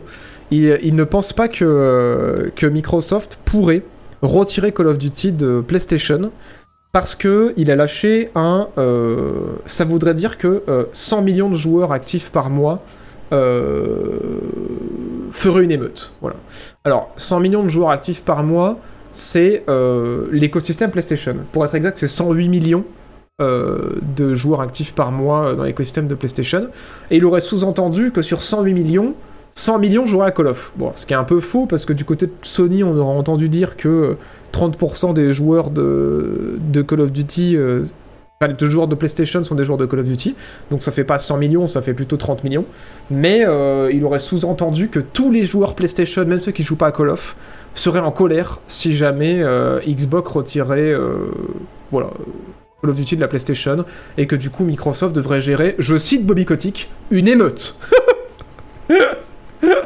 Voilà, Bobby a lâché que il serait prêt à citer, voilà, il y, y aura une émeute, voilà. Selon Bobby, si demain, euh, si demain Call of est retiré de la PlayStation, voilà, des pays entiers vont brûler.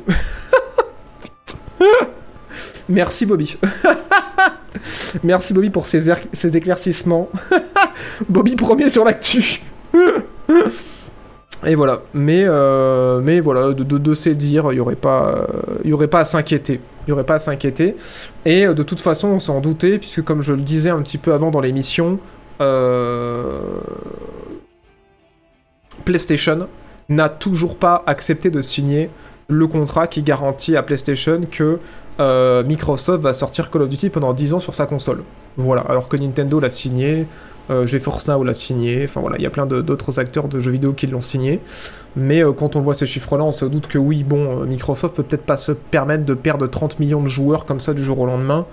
Et euh, c'est pas dit que ça se transforme immédiatement en 30 millions de Xbox. Après, bon, j'imagine que les 1 million de joueurs qui jouent Call of sur, euh, sur euh, PlayStation achèteraient immédiatement une Xbox, mais euh, bon, est-ce qu'ils sont vraiment à 1 million près de vente de Xbox?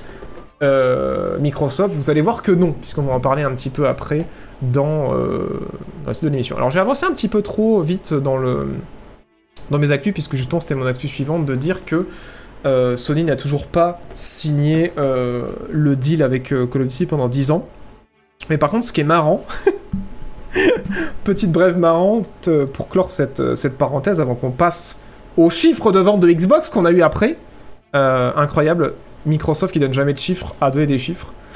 On a appris que la juge, ou le juge, je crois que c'est la juge qui était à l'écoute de tous ces gens-là, ben, elle en a eu un peu marre. la juge de cet audit, elle a été un peu comme ça en mode Vous me saoulez. Parce qu'elle a lâché que, avec tous les gens qu'elle a entendus, puisque du coup, euh, là, c'est terminé, hein, les, le- les audits de cette semaine sont terminés, maintenant il va y avoir réflexion avant que le jugement soit donné. Elle a eu la vague impression, cette juge, que franchement, si euh, Sony, ils avaient accepté euh, le contrat qui garantit Call of Duty pendant 10 ans sur leur putain de console, on serait pas en train de discuter de tout ça aujourd'hui. J'ai trouvé ça ouf que après avoir entendu quoi 4 ou 5 jours, 5 jours d'audit de personnes différentes du jeu vidéo, la juge, le seul truc qu'elle s'est dit, et elle a dit ça, elle a dit, franchement j'ai l'impression que tout tourne autour de cette franchise de FPS, on ne parle que de ça, tout le temps, et du coup, est-ce que le problème serait pas résolu si PlayStation, ils, acceptaient pas de signer ce putain de deal pour que Call of soit garanti pendant 10 ans sur leur console et qu'on passe à autre chose, quoi? Genre la juge, elle leur a un peu dit, bon, vous êtes mignons, mais j'ai un peu autre chose à foutre, moi, au bout d'un moment. Et ce à quoi la FTC, qui sont à l'origine de ce procès pour essayer de ralentir les choses et tout, ont dit non mais attendez, il euh, n'y a pas que ça, il euh, y a aussi euh, le cloud, genre Microsoft il pourra avoir une exclue en cloud sur, euh, sur, sur un marché vachement gros et tout. Ce à quoi Microsoft a répondu euh, arrêtons avec ça, parce que de toute façon aujourd'hui le cloud c'est pas mûr, et la majorité des gens qui chez nous utilisent le xCloud qui est compris dans le Game Pass, ils l'utilisent comme un truc annexe, comme quelque chose d'accessoire et de secondaire pour compléter le reste de l'offre, mais on n'a pas actuellement de gros joueurs de cloud, quand on n'a pas de gens qui viennent chez nous juste pour consommer du cloud, c'est pas encore une réalité quoi. Bon, ce à quoi les gens de la FTC ont dit oui mais il faut voir loin, nous, on voit pour la prochaine décennie, euh, de 2025 à 2035, ce à quoi Microsoft a répondu, je cite, ça n'a aucun sens. ça n'a aucun sens et c'est ridicule. C'est vraiment ce qu'ils ont dit euh, à l'audit quand la FTC leur a répondu ça. Mais il faut penser à 2025-2035 pour protéger les consommateurs. Et Microsoft a répondu c'est ridicule. ça n'a aucun sens. Ça n'a aucun sens par rapport à ce qu'on débat actuellement. Le cas Activision Blizzard, euh, arrêtez, ça n'a aucun sens. je vous jure. Mais, euh, mais du coup, là. Du coup, voilà, c'est assez intéressant, n'empêche, d'entendre tout ça et d'apprendre, du coup, par ma occasion, que Sony n'a toujours pas accepté de signer ce deal. Et c'est inquiétant parce que le deal, euh, on le rappelle, d'exclusivité de, de, enfin, de deal pour que Call of Duty sorte sur PlayStation s'arrête à 2024. Donc ça veut dire que là, euh, Sony a la garantie écrite et en contrat que Call of Duty 2023 ce sera sur PlayStation. Mais si le rachat est validé et qu'ils n'ont toujours pas signé le contrat sur, euh, pour Call of Duty, on vient de dire que Microsoft n'a pas intérêt à retirer Call of Duty, mais il n'y a rien qui légalement empêcherait Microsoft de le faire, vu que Sony n'a toujours pas signé le contrat d'exclus. Voilà. Donc euh, moi j'y crois pas, un hein. Call of qui sont à la PlayStation, euh, j'y crois zéro, mais ça pourrait être un move ultra ballsy de la part de Microsoft. sur les années à venir. Et, euh, de dire, bah franchement, euh, on le sort partout sauf sur PlayStation. Call of Duty sur Xbox, sur PC, euh, sur GeForce Now, sur Nintendo Switch, sur Luma, partout, mais pas sur PlayStation. Ce serait vraiment trop con. mais voilà.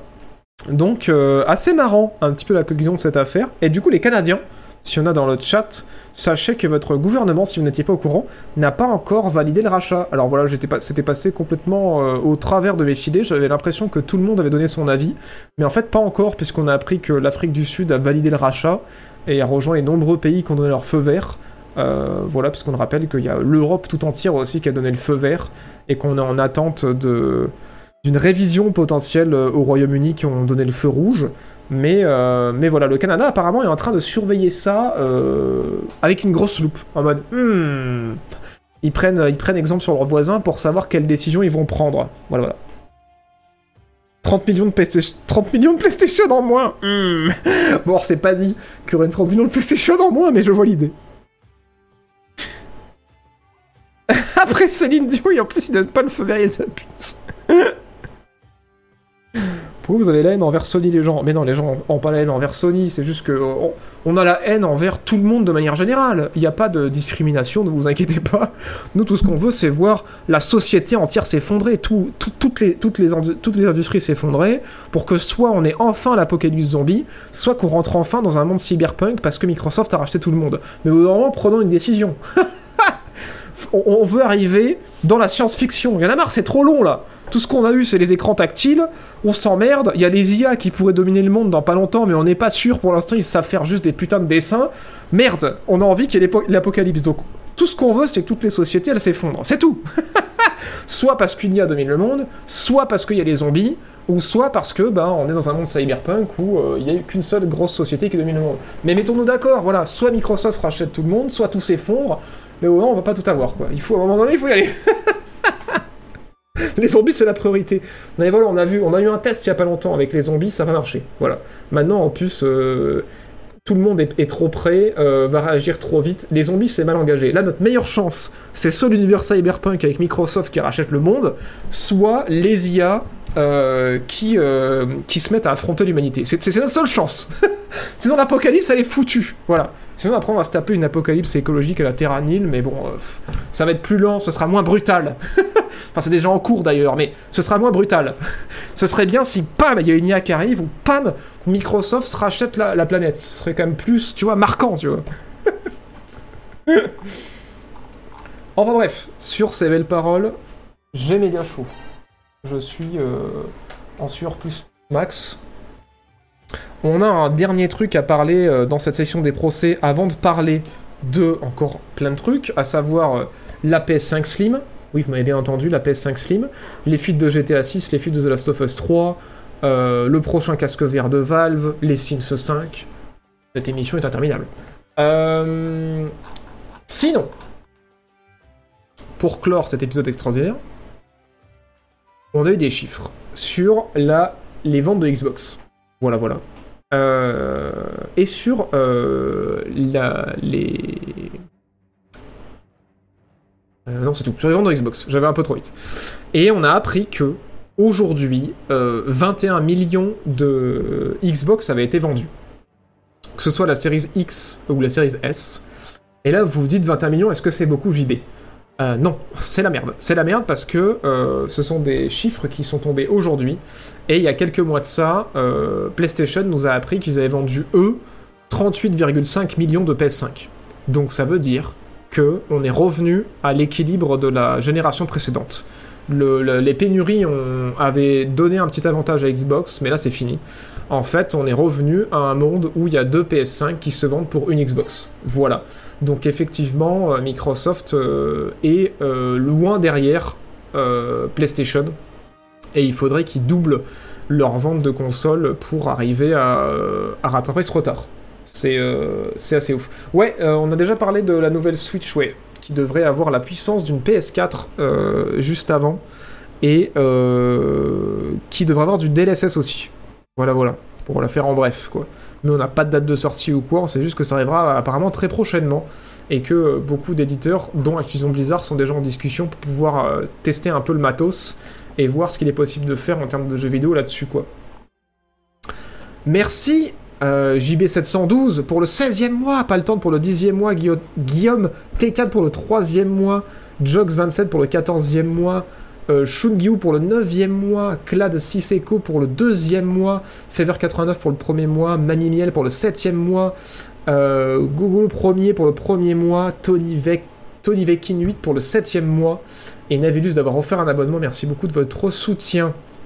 Bon, euh, voilà, du coup, Xbox à la ramasse, et on a appris un truc ouf, c'est que Phil Spencer, même pendant les pénuries, il se disait qu'il rattraperait tellement pas le retard de PlayStation, qu'en fait, ils ont ralenti la production de Xbox Series X, et c'est pour ça qu'en fait, pendant la pénurie, il n'y avait ni de PS5, ni de Xbox, même si on pouvait retrouver des Xbox un petit peu, mais pas des masses. C'est parce qu'en fait, ils ont ralenti la production de ouf, et là, vous allez me dire, mais pourquoi? Eh ben, en fait, parce qu'ils ont gardé euh, les composants de Xbox Series X pour plutôt les rentrer dans des serveurs pour euh, le cloud. Voilà. Phil Spencer euh, s'est carrément dit, de toute façon, on n'arrivera pas à les rattraper. Et même si on fait des ventes, ce sera que temporaire. Donc du coup, on va plutôt investir ce matos-là, vu les pénuries qu'il y a, dans nos serveurs pour assurer une expérience cloud à plus d'utilisateurs du Game Pass. Ce qui est assez ouf, quoi. Ça veut quand même dire qu'à un moment donné, chez Xbox, on s'est dit, euh, bah voilà, vaut mieux euh, garantir euh, une option cloud qui apparemment est accessoire, hein, puisqu'il le disait avant, que garantir des consoles en stock, quoi. C'est assez ouf. Bah apparemment on parle de DLSS sur la Switch 2. Je sais pas si la, la première Switch a le FSR, mais là on parle de DLSS carrément. Ouais, je sais pas, je sais pas en vrai si c'était un bon move, mais euh, mais ouais. Je sais pas si c'était un move parce qu'ils ont l'air d'être déçus un peu des retours du cloud là en disant que les joueurs qui utilisent le cloud de Xbox, euh, ben ils sont euh, comment dire Ils sont euh, pas beaucoup et ils utilisent ça à côté de leur console ou à côté de leur PC quoi. Genre en mode je vais me poser dans le canapé, je démarre la suite de ma partie en en Play Anywhere, je reprends ma sauvegarde sur mon mobile parce que j'en ai marre d'être assis devant mon PC ou j'en ai marre d'être assis dans mon canapé, je vais me foutre sur le balcon sur mon téléphone et puis je vais continuer ma game. Voilà. Apparemment, c'est plus comme ça que les gens l'utilisent, ce qui me paraît pas incohérent. Alors, c'est quoi le DLSS Le DLSS, en fait, c'est une technologie euh, qui appartient à Nvidia, qui est un constructeur de cartes graphiques, qui permet en fait à euh, des jeux de tourner en petite résolution, donc euh, une résolution assez basse, quoi, comme par exemple le 480p que tu vois sur YouTube. Et en fait, ça permet à la machine de pas trop surchauffer et de euh, de pouvoir faire tourner le jeu de manière assez fluide, mais ensuite le DLSS c'est une techno qui par IA va agrandir cette image de façon artificielle pour qu'en fait toi en tant que joueur tu vois que du feu et en fait t'as l'impression de voir un jeu en Full HD alors qu'en vrai dans ta machine il est en train de tourner à une résolution beaucoup plus basse en fait. Voilà. Ça permet en fait de enfin c'est je, je, vulgarise à mort hein. mais je pense que euh, c'est bien résumé le truc que de dire ça. Ça permet en fait toi de pas trop voir de grosses différences même si en vrai il y en aura toujours une mais c'est minime dans ton expérience de jeu et de garantir une expérience de jeu fluide qui peut tourner euh, sur une machine qui euh, devrait pas normalement arriver à faire tourner ce jeu, mais grâce à cette techno, tu peux. Et c'est pour ça que si tu es sur PC et que tu as l'occasion d'avoir une, euh, une, carte Nvidia ou une carte AMD, sauf que là ça s'appelle le SFR chez AMD, si tu actives ce genre d'options et ces options graphiques, sans rien changer, des fois tu vas voir que tu gagnes 50% de performance d'un coup quoi. Genre t'as rien changé à tes paramètres graphiques, c'est toujours aussi beau, et en fait t'actives le DLSS et d'un coup ton jeu est fluide. Donc voilà, c'est parce qu'en fait c'est euh, une petite techno euh, qui améliore la fluidité des jeux euh, en agrandissant la taille de l'image. Est-ce qu'il y a le DLSS sur la C50 Alors j'en ai aucune idée un peu comme l'upscaling 4K sur certaines smart TV. C'est un peu l'idée, ça fonctionne pas pareil parce que euh, le DLSS en fait ça va avoir vraiment euh, une technologie. Euh, là j'ai hyper simplifié, mais en fait ça va vraiment modifier ce qui se passe dans ton jeu. Tu vois par exemple les réflexions en fait de, la lumière dans le jeu bah, il va y avoir un upscaling sur cette réflexion en particulier. Tu vois, genre ça va, en fait, ça va toucher tous les systèmes du jeu. Même moi, tu vois, c'est tellement complexe que je saurais pas te l'expliquer dans le détail. Mais en tout cas, c'est pas un simple upscaling par IA, tu vois, que tu peux faire sur Internet ou que tu peux avoir sur une télévision. Le DLSS, ça va vraiment toucher le moteur du jeu, quoi, ce qui se passe en background. J'ai hyper simplifié en disant que c'est la résolution qui a augmenté, mais c'est pas la résolution juste de l'affichage, c'est la résolution de beaucoup de choses qui se passent dans le jeu qui a augmenté pour que justement le rendu soit vraiment nickel et soit vraiment meilleur que si tu avais bêtement juste augmenté la résolution de ton image, quoi. Voilà, voilà. Et le DLSS sur les RTX, c'est automatique ou faut l'activer? En fait, quand tu as une RTX, ça veut dire que tu l'as. C'est ce qui garantit que tu as la technologie, mais quand, dans chaque jeu, faut que tu l'actives en fait. Parce que RTX, c'est leur truc pour. Euh, enfin, ils sont passés de GTX à RTX pour dire RTX comme RT, comme ray tracing. Et du coup, pour vendre un peu le truc, parce que le DLSS a été beaucoup vendu avec le ray tracing pour améliorer les performances du ray tracing. Voilà, voilà.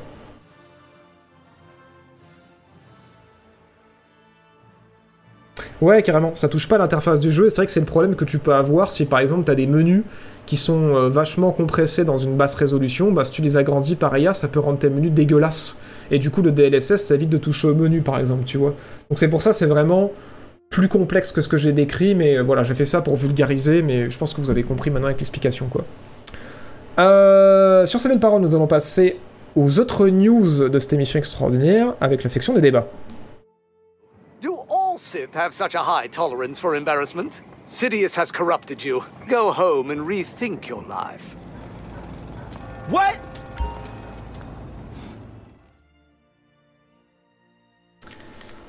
Alors, première chose incroyable, euh, vous ne rêvez pas, vous ne rêvez pas. Merci infiniment à euh, 4 TOS pour le premier grâce à l'argent de Jeff Bezos.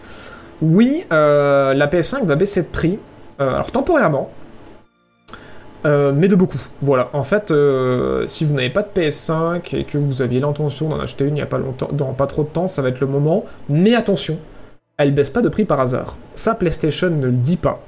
mais on l'a appris de Microsoft pendant le truc de la FTC. Elle passe de 550 euros, donc c'est que la version disque qui baisse de prix, la version digitale bouge pas, à 475 euros. Donc le prix de la PlayStation baisse de 75 euros jusqu'au 16 juillet. Euh, voilà, c'est quand même beaucoup, hein, c'est le prix d'un jeu, donc euh, c'est quand même assez cool. Mais là, vous allez me dire, mais pourquoi euh, PlayStation, ils baissent autant le prix de leur console?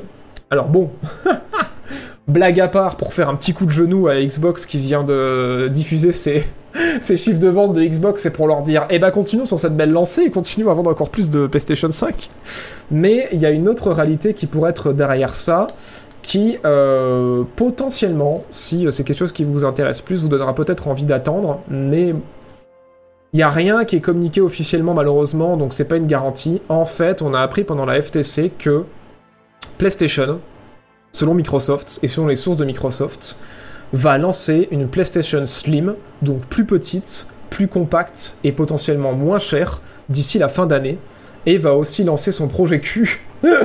J'arriverai pas. Donc c'est-à-dire sa, sa manette euh, un peu comme une Switch qui permet de jouer en cloud. Voilà, c'est pas une vraie Switch parce que du coup, c'est pas un support qui va permettre de faire tourner des jeux dessus, mais c'est un truc qui va permettre de jouer en cloud, de streamer votre console sur euh, un petit écran. Ils l'ont montré à cette 3 le projet Q là en fin de 3 et apparemment leur euh, console portable mais que cloud, hein, je le répète, hein, c'est vraiment en vrai c'est plus un écran avec un, processeur de décodage vidéo que vraiment une console qui fait tourner des jeux, devrait sortir en fin d'année selon, euh, selon Xbox.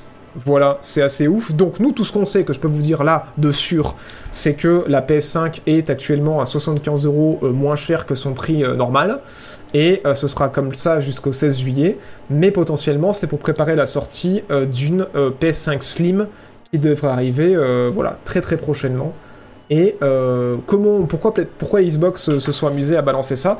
C'est parce qu'en fait, ça faisait un argument pour eux à dire que c'est un peu l'outsider dans le marché de la console parce qu'ils font pas autant de ventes que les autres. Ils, ont, ils sont les seuls à avoir euh, une console euh, moins chère, donc avec le, la Xbox Series S, ils sont même en dessous d'une prix d'une Switch OLED.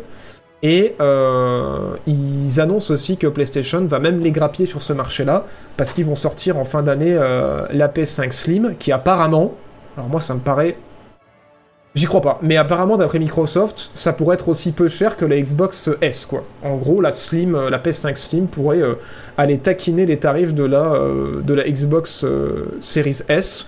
Ce qui me paraît ouf parce que la Series S, en termes de hardware, elle a la ramasse. Et de mémoire, les PlayStation Slim qu'ils ont sorti PlayStation, elles sont pas forcément moins puissantes, c'est juste que le hardware est mis à jour pour être plus compact euh, et, moins cher. Et du coup, c'est pour ça que souvent ils les vendent un peu moins cher. Mais j'ai du mal à croire à une PS5 Slim euh, qui tournerait autour des 200-300 balles. Mais bon, après ça, Xbox ils jouent pour leur camp un petit peu en essayant de faire pencher la balance au niveau de la FTC. Mais, euh, mais voilà. Apparemment, ce serait une console moins chère elle arriverait d'ici 2023. Tout ça à prendre avec des pincettes parce que ça confirme les fuites qu'on a eues récemment sur le fait que le projet Q et une Slim pourraient sortir en fin d'année. Mais est-ce que Xbox ils fondent pas cette affirmation sur ces mêmes fuites? Ou est-ce qu'ils ont vraiment d'autres sources? Voilà, on ne sait pas. On ne sait pas, on ne sait pas. Le projet Q. La manette avec écran, je peux peut-être vous le montrer euh, en image, ce sera peut-être plus parlant. Projet Q PlayStation. Voilà, ils l'ont montré vite off. Euh. Bon, il va éviter de se taper euh, le milliard de... Voilà, tiens, projet Q, ça ressemble à ça. Ah, Jim Putain, ce bon vieux Jim Voilà, le projet Q. C'est ça. Mais ce serait vraiment pas une console, quoi. Vous voyez, c'est ultra fin, c'est une manette élargie avec, euh, avec deux écrans. Euh, c'est vraiment une, tablette avec un décodeur vidéo qui permettrait de jouer en cloud, quoi. Donc de soit, streamer votre PS5 là-dessus, ou peut-être même votre PS4, j'en sais rien. Ou alors streamer directement depuis les serveurs de, PlayStation euh, en cloud, quoi. Voilà. Qui sortirait d'ici la fin d'année. Dit pas que ce système où je me fâche, où je me dis. Et me dis pas qu'on fait pareil avec un smartphone, s'il te plaît. Portable 7 euh, pouces plein écran, c'est juste génial pour éteindre l'expérience utilisateur. Euh, bah en fait, non, je vais pas dire qu'on fait pareil avec un smartphone parce que avec un smartphone, tu fais mieux. Parce qu'avec un smartphone, en fait, t'as un vrai processeur. Et du coup, tu peux faire tourner les jeux dessus. Là, il y, a juste un truc pour décoder de la vidéo. Enfin, tu, fais rien tourner là-dessus. Donc non, je dirais pas que c'est pareil à un smartphone. Je dirais qu'un smartphone, c'est mieux. non mais oui, euh, voilà, après, euh, je suis pas le public. Hein, euh, enfin, moi déjà, la Switch, j'y joue pas en portable. elle est tout le temps dockée.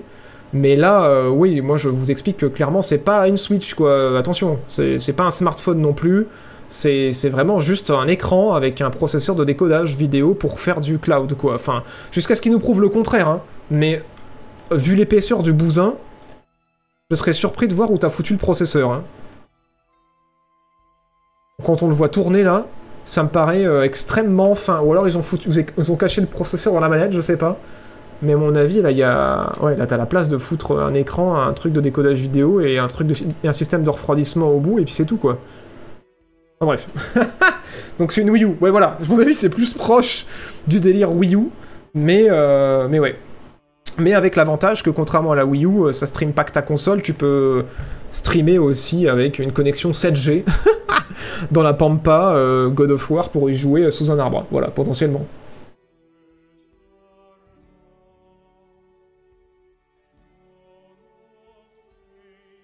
C'est important, il n'y a pas de cloud online, c'est uniquement du stream de la PS5. What?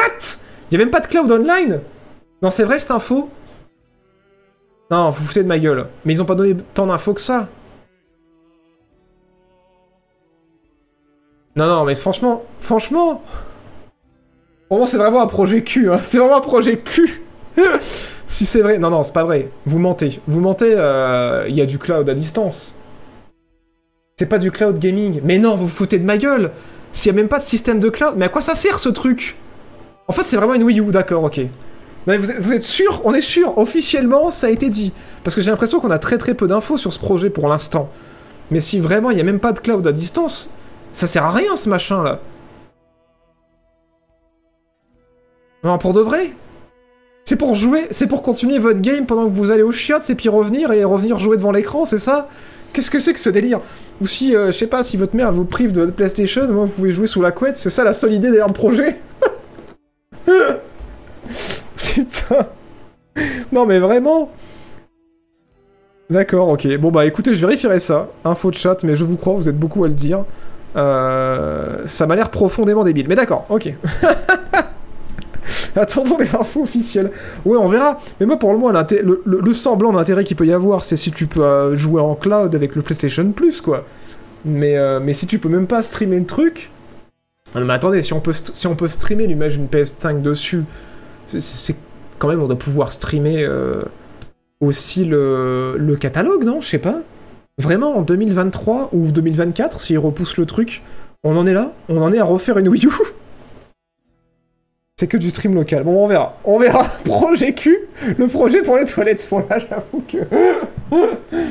j'avoue que oui. Bon, bref. Ok, et eh ben voilà. Sachez qu'il y aura peut-être le projet Q et la Slim euh, qui arrivera d'ici la fin d'année. Euh, incroyable mais vrai. Vous aimez le Game Pass? Eh bien, soyez heureux. Euh, il y a Meta, donc les créateurs du coup du MetaQuest, qui est le casque VR, qui est le plus répandu aujourd'hui, qui vient d'annoncer qu'ils vont lancer leur Game Pass, quoi. Qui vont lancer leur Game Pass, c'est-à-dire que si aujourd'hui vous avez un casque MetaQuest 2 ou que vous avez l'intention d'acheter un MetaQuest 3 euh, quand ça sortira, et eh ben potentiellement euh, on pourrait baisser encore le, prix d'accès de la VR, puisqu'on le rappelle, le MetaQuest 2 avec l'annonce du MetaQuest 3 va descendre de prix, va revenir à son prix initial, à savoir 350 balles pour un casque VR qui fait tourner les jeux dans le casque en plus d'être livré avec des manettes et qui n'a pas de câble, donc qui est sans fil incroyable ce truc. Enfin, moi je suis trop content de cet achat, je vous le dirai jamais assez. Et ben il va revenir à son prix initial de 350 euros. Et en plus de ça, Meta, qui je pense a entendu les retours des joueurs de dire putain, les jeux verts c'est cher. Parce que c'est vrai que les jeux verts c'est cher. Ça descend rarement en dessous de 50 ou de 60 balles pour un bon jeu. Et ben euh, ils vont faire une offre. Voilà, Meta Quest Plus, où, en gros il y aura un Game Pass donc à 60 euh, euros par an. Ce qui est euh, assez ouf parce que ça fait 5 euros par mois si vous le prenez à l'année donc beaucoup moins cher que le Game Pass de Xbox et aussi moins cher que le PlayStation Plus annuel de, euh, de PlayStation pour du coup pouvoir jouer on imagine, un max de jeux en VR euh, toute l'année. Voilà, je trouve que c'est super cool parce que là, pour le coup, 60 balles l'année, ouais, c'est le prix de d'un jeu en VR. Donc, est-ce que vous avez envie d'acheter un jeu ou est-ce que vous avez envie de prendre l'abonnement? Je pense que la question va être vite répondue. Euh, voilà, c'est assez dingos. Voilà, ça a été annoncé la semaine dernière. Je n'ai pas pu en parler avec toutes les annonces qu'on a vues la semaine dernière, mais, euh, mais c'est assez ouf. C'est assez ouf. Est-ce qu'on peut jouer à VRChat avec Alors, je sais pas s'il y a une liste. Je crois qu'il n'y a pas encore de liste. C'est qu'une annonce pour l'instant. Mais on imagine qu'il va y avoir beaucoup de jeux euh, qui sont disponibles déjà dans le, dans le magasin de Meta actuellement. Et c'est assez cool en vrai. Hein. Moi, j'avoue que je suis curieux. Quand, quand ce sera dispo, j'essaierai. Les jeux sont à 60 euros sur Meta, tu as vu ça où? Dans le magasin de Meta. Non mais euh, je veux dire, ils sont à 60 euros. Ça va, on va pas faire la liste de tous les jeux avec tous les prix. Oui, bien sûr, si tu me sors ton expérience qui dure 2 heures à 10 balles, je veux bien. Mais euh, les gros gros jeux, ils sont quand même entre 40 et 60 balles. Enfin, genre, euh, voilà. Voyons voir, vas-y, j'ai une liste de prix de jeux VR, vas-y. Vas-y, tu m'as énervé là, je vais, je vais te clouer le bec non, je rigole, peut-être que je dis une connerie, j'en sais rien. Moi, j'ai souvenir de payer mes jeux super chers sur VR, alors je sais pas, peut-être que je me dis, de la merde. Bon, voyons voir les prix des jeux VR. des gros jeux VR. Mensonge, je suis à 59 euros. Je sais pas, moi je vois Alpha Falix 50 balles, déjà. Euh, Qu'est-ce qu'on a comme jeu? Vador Immortal, je crois que c'est 60 euros, puisque chaque épisode coûte 20 euros, si je dis pas de bêtises. Ah non, Vador Immortal, c'est euh, un peu moins de 30 balles. Excusez-moi, j'ai dit une ânerie. Mais après, qu'est-ce qu'on a? On a euh, voilà, rien que Rick Morty Virtual euh, Reality. Bon, c'est pas un gros jeu VR, ça coûte déjà 30 euros. Euh, The Walking Dead, j'avoue, il a 35 balles. Bon, d'accord. D'accord, ok. Mais bon, après, Hitman, Hitman 3, qui est un jeu VR, 60 euros. Medal of Honor, Above and Beyond dans VR, 60 euros. Donc bon, je dis pas de la merde. Il y a bien des gros jeux à 60 euros. Qu'est-ce qu'on a après? L'Oneco, quand même, 40 balles. Non, voilà. Qu'est-ce qu'on a d'autre? Stormland qui est attendu à 40 euros. Euh, After the Fall, 40 euros. From Other Suns, 40 euros. Enfin, ouais, franchement, euh, il y a des jeux 60 euros. Bon, j'avoue, ils sont pas tous à 60 euros, c'est entre 40 et 60, mais euh, bon.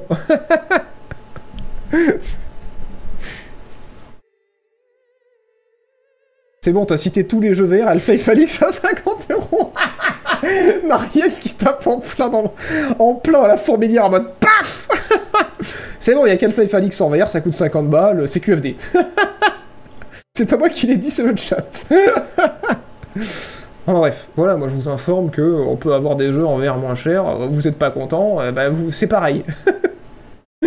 Et à part d'Alpha et Falix, on peut parler de Valve, excellente transition euh, offerte par le chat.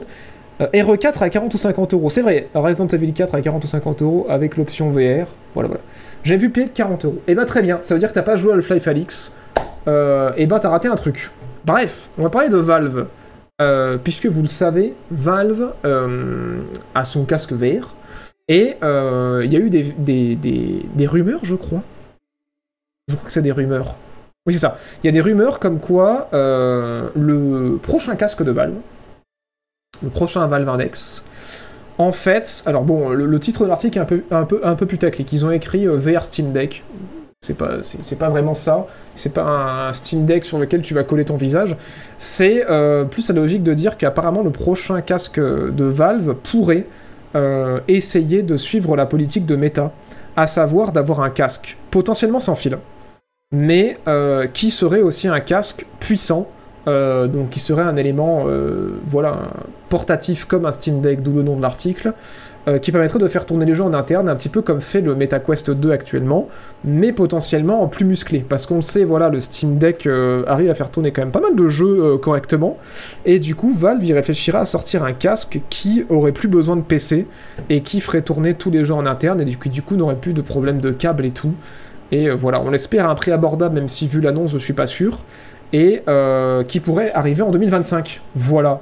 Donc Valve pourrait sortir un nouveau casque d'ici deux ans qui n'aurait plus besoin de PC et qui ferait tourner un maximum de jeux et j'avoue que ce serait ouf.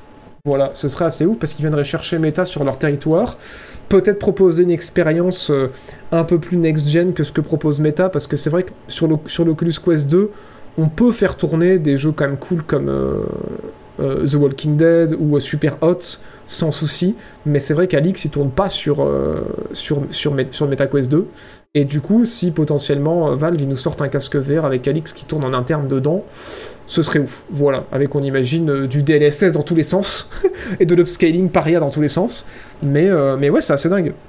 C'est assez dingue, ça, ça, annonce des belles choses pour, euh, pour l'avenir de la VR. Et effectivement, si, comme le dit Geomedge, ça finit pas euh, pour un casque comme, un casque à 1000 balles. Voilà, bon, on espère, parce que bon, forcément, qu'est-ce qui pourrait tuer la VR plus que euh, continuer à essayer de vendre des casques à 1000 euros Voilà, voilà. Sur le Quest 3, il, tournera, j'imagine. Ben, j'en sais rien, on verra. Hein. parce que le Quest 3, effectivement, est plus puissant que le Quest 2. Mais, mais en tout cas, ouais, ça annonce un bel avenir pour le pour la, pour VR, et en tout cas, voilà, on pourra, on pourra au moins dire à Facebook qu'en dehors de faire de la merde, ils ont fait quelque chose de bien en euh, rachetant Oculus et avec leurs gros sous en euh, faisant une politique de vente agressive et en baissant énormément le coût de la VR pour relancer l'intérêt de la VR. Donc euh, merci Marc. Marc, si tu es sur ce stream, merci. N'hésite pas à sub. Et merci également à Nick the Junk pour le 27e mois.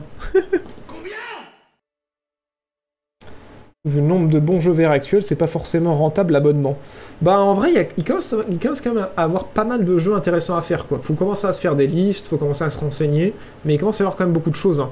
Moi quand j'ai eu mon Quest 2 en 2020, euh, bah j'ai découvert quand même il y avait beaucoup plus de jeux VR intéressants que ce que je pensais quoi.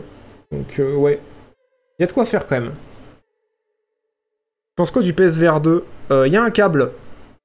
Voilà. Désolé. ça me saoule. je suis trop habitué à plus avoir de être accroché à une machine avec un câble. Moi j'aime bien pouvoir bouger dans tous les sens avec mon casque, donc euh, le PSVR 2, juste pour ça, ça m'intéresse pas quoi. Merci Nralia pour le 21 e mois, merci infiniment de ton soutien. VR c'est encore trop pam boum boum. Eh bien oui, vous n'êtes pas convaincu, même si pour moi l'argument c'est le Quest 2, euh, je peux entendre que ce n'est pas l'argument suffisant pour tout le monde. Sinon, il y a eu des fuites. Plein de fuites. Première chose incroyable, le code source de Far Cry a fuité en ligne. Alors c'est une petite brève, je vais vite dessus. Le premier Far Cry, voilà. le code source du premier Far Cry a fuité en ligne. Euh, voilà, bon, il y a d'autres fuites, hein. il y a des fuites de GTA 6, des fuites de The Last of Us 3, on va en parler juste après. Mais voilà, j'ai commencé par ça parce que c'est un petit peu, bon, euh, le plus, rigolo. Euh, quand j'ai vu cette news, j'étais en mode, bon, voilà, le code source de Far Cry 1 était en ligne. Très bien. Euh, voilà. Que, que, fait-on de cette information? Je vous le demande. je, je sais pas qui est en colère du coup. Est-ce que c'est euh, Crytek qui est en colère ou est-ce que c'est Ubisoft qui est en colère? Voilà, parce qu'ils ont édité le jeu, mais c'est Crytek qui ont fait le premier Far Cry. Donc qui, ne doit pas être content Je ne sais pas. Un max de mode, on imagine, mais est-ce qu'il y a encore beaucoup de gens qui modent ou qui jouent au premier Far Cry? Je, je sais pas. Mais voilà. oh no Anyway C'est un peu ça mais ça va servir à qui? Bah j'en sais rien. Mais en tout cas, il y a un hacker qui apparemment est très content de partager ça, voilà, qui, euh, est très heureux d'avoir enfin réussi à, hacker le code du premier Far Cry et euh, à le partager avec la planète entière. Et bien très bien. Je pense que euh, chez Ubisoft comme chez Crytek, ils sont un peu en mode comme ça. ok. Fait chier. Bon, on imagine que les gens qui travaillent plus chez nous ne doivent pas être contents. enfin bref. Sinon, fuite euh, un peu plus intense. GTA 6. Alors, euh, pareil que l'histoire de The Elder Scrolls 6 qui pourrait sortir en 2026. Je pense que potentiellement on pourrait débunk. Il y a 4 screenshots qui ont fuité sur internet. Voilà, il y a 4 screenshots qui ont fuité en ligne qui montrent à peu près à quoi pourrait ressembler GTA 6. on voit sur deux screenshots le personnage féminin et sur deux autres screenshots le personnage masculin. Euh, je peux pas vous les montrer parce que si c'est vrai, je pourrais me faire strike. Euh, vous pouvez les trouver facilement sur internet. Euh, je viens surtout pour debunk parce que, à mon avis, c'est du bullshit. c'est du gros bullshit parce que ça ressemble un petit peu trop à des faux trailers qu'on a vu diffuser récemment sur YouTube qui circulent un peu partout. Et ça ressemble pas des masses euh, aux vraies fuites qu'on a eues il y a quelques temps, dont on a déjà parlé dans l'émission, où on avait vu carrément euh, des vidéos entières avec euh, les personnages se déplacer, les environnements, les comportements des IA. Enfin, il y avait eu des fuites il y a quelques mois de ça. Je vous invite à les retrouver en tapant point d'exclamation liste actu dans le chat. Je pense que je le dis jamais assez. On avait parlé pendant. Ah merde, je sais pas écrire liste, excusez-moi. Liste point d'exclamation, liste actu dans le chat tout attaché pour tomber sur cet Excel extraordinaire et retrouver euh, toutes les émissions depuis euh, début 2021. Et euh, taper GTA 6, je pense qu'on peut tomber dessus assez facilement. Et on en avait parlé, voilà, il y a quelques temps de ça. Alors là, c'est complètement buggé, c'est bon. Take 2, ou alors si je tape GTA peut-être, ce sera peut-être plus parlant. 8 milliards. Voilà, si vous faites CTRL F et vous tapez GTA, vous allez pouvoir les retrouver, mais je sais plus quand est-ce que c'était. Donc on avait les codes sources de GTA 5 qui avaient fuité en ligne. Ah voilà, 90 vidéos qui avaient fuité. Euh, si vous tapez 90 vidéos dans Excel, vous allez tomber dessus. Et on avait parlé, il y avait 90 vidéos qui avaient fuité en ligne. Donc c'était sur la rediff, euh, cette rediff là, et quand vous cliquez dessus, vous voyez le JB du passé. Putain, c'était il y a 8 mois. et on avait parlé de cette fuite-là. Euh, vous pouvez revoir les noms des articles pour essayer de trouver les vidéos si ça vous intéresse. Mais on avait vu beaucoup de choses euh, en développement. Euh, merci JB du passé pour ton travail. Merci pour ce même extraordinaire.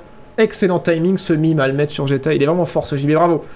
où on avait vu des vraies fuites, mais là je pense que ces 4 screenshots-là, c'est du bullshit. Voilà. Je pense que clairement. En fait, les, les personnages ressemblent pas des masses euh, aux proportions des personnages qu'on a vus sur les vraies fuites.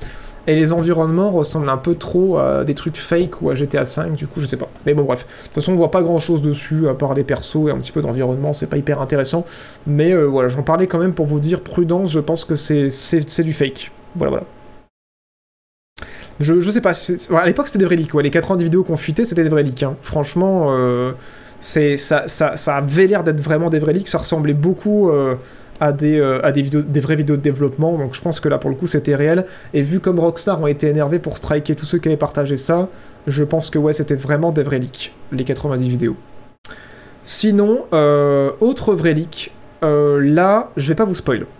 Parce que malheureusement, The Last of Us 3 comme The Last of Us 2 commence déjà à fuiter. Euh, voilà, je sais qu'il il y a des gens qui avaient pas envie d'être spoilés sur le 2, il y a des gens qui n'avaient pas envie d'être spoilés sur le 3. Il y a des fuites qui commencent à arriver euh, sur euh, The Last of Us, donc je vous dirais, de cette news, je vous la pose pour vous dire prudence sur les réseaux sociaux. Si vous commencez à voir pop de The Last of Us 3, évitez de trop lire, faites attention. C'est pas des gros leaks, c'est juste que on nous apprend déjà, alors que c'est même pas encore officiel que le jeu est en développement, mais du coup, on a la confirmation que The Last of Us 3 est bien en préparation. On nous apprend déjà euh, des infos sur les nouveaux personnages qui sont présents euh, dans le prochain jeu et sur les personnages euh, qui vont revenir pour le prochain jeu. Voilà.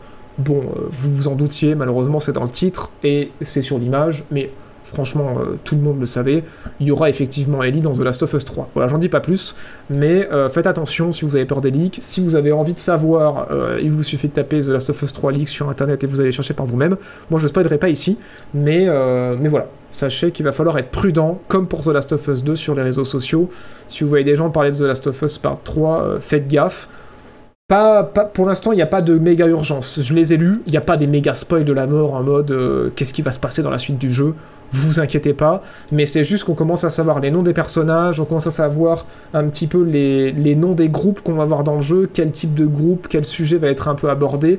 Voilà, c'est léger, mais ça spoil quoi. Donc, euh, prudence, euh, prudence par rapport à, ça sur les prochains jours. Voilà, voilà. C'était la brève des spoils, du debunk et euh, des avertissements. Parce que bon, après, s'il y a du gameplay qui leak ou des petites infos de gameplay qui leak, moi je vous en informe. Après, quand c'est de la, narration, c'est un peu débile de se spoiler avant que le jeu sorte. Euh, voilà, voilà.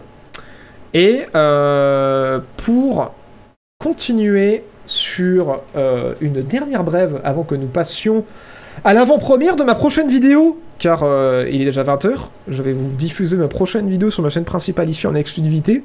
Donc j'espère que ça va vous plaire. On va en parler dans quelques secondes, mais d'abord on va finir.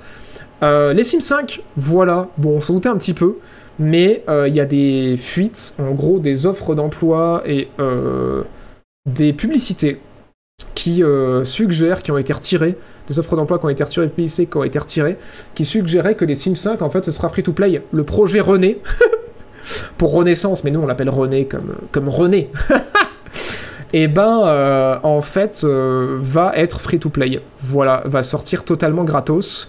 Ce qui est pas incohérent parce que ben il va y avoir de la concurrence. Il y a Paralyze qui arrive du côté de l'indé et qui commence à faire de l'œil. Il y a beaucoup de fans des Sims. Il y a Paradox qui va sortir son Live by You qui est le concurrent direct aux Sims. La meilleure réponse de EA, c'est de faire un free-to-play pour exploser la concurrence si leur plan c'était pas d'être en free-to-play et du coup de vendre euh, masse de DLC comme ils le font déjà. Et en plus de ça, je pense qu'ils ont tâté le terrain puisque les Sims 4, pour ceux qui le savent pas, est passé en free-to-play depuis quelques temps maintenant. Et apparemment, ça se passe très très bien pour les Sims 4 euh, en free-to-play, donc je pense qu'ils ont envie de reproduire l'expérience.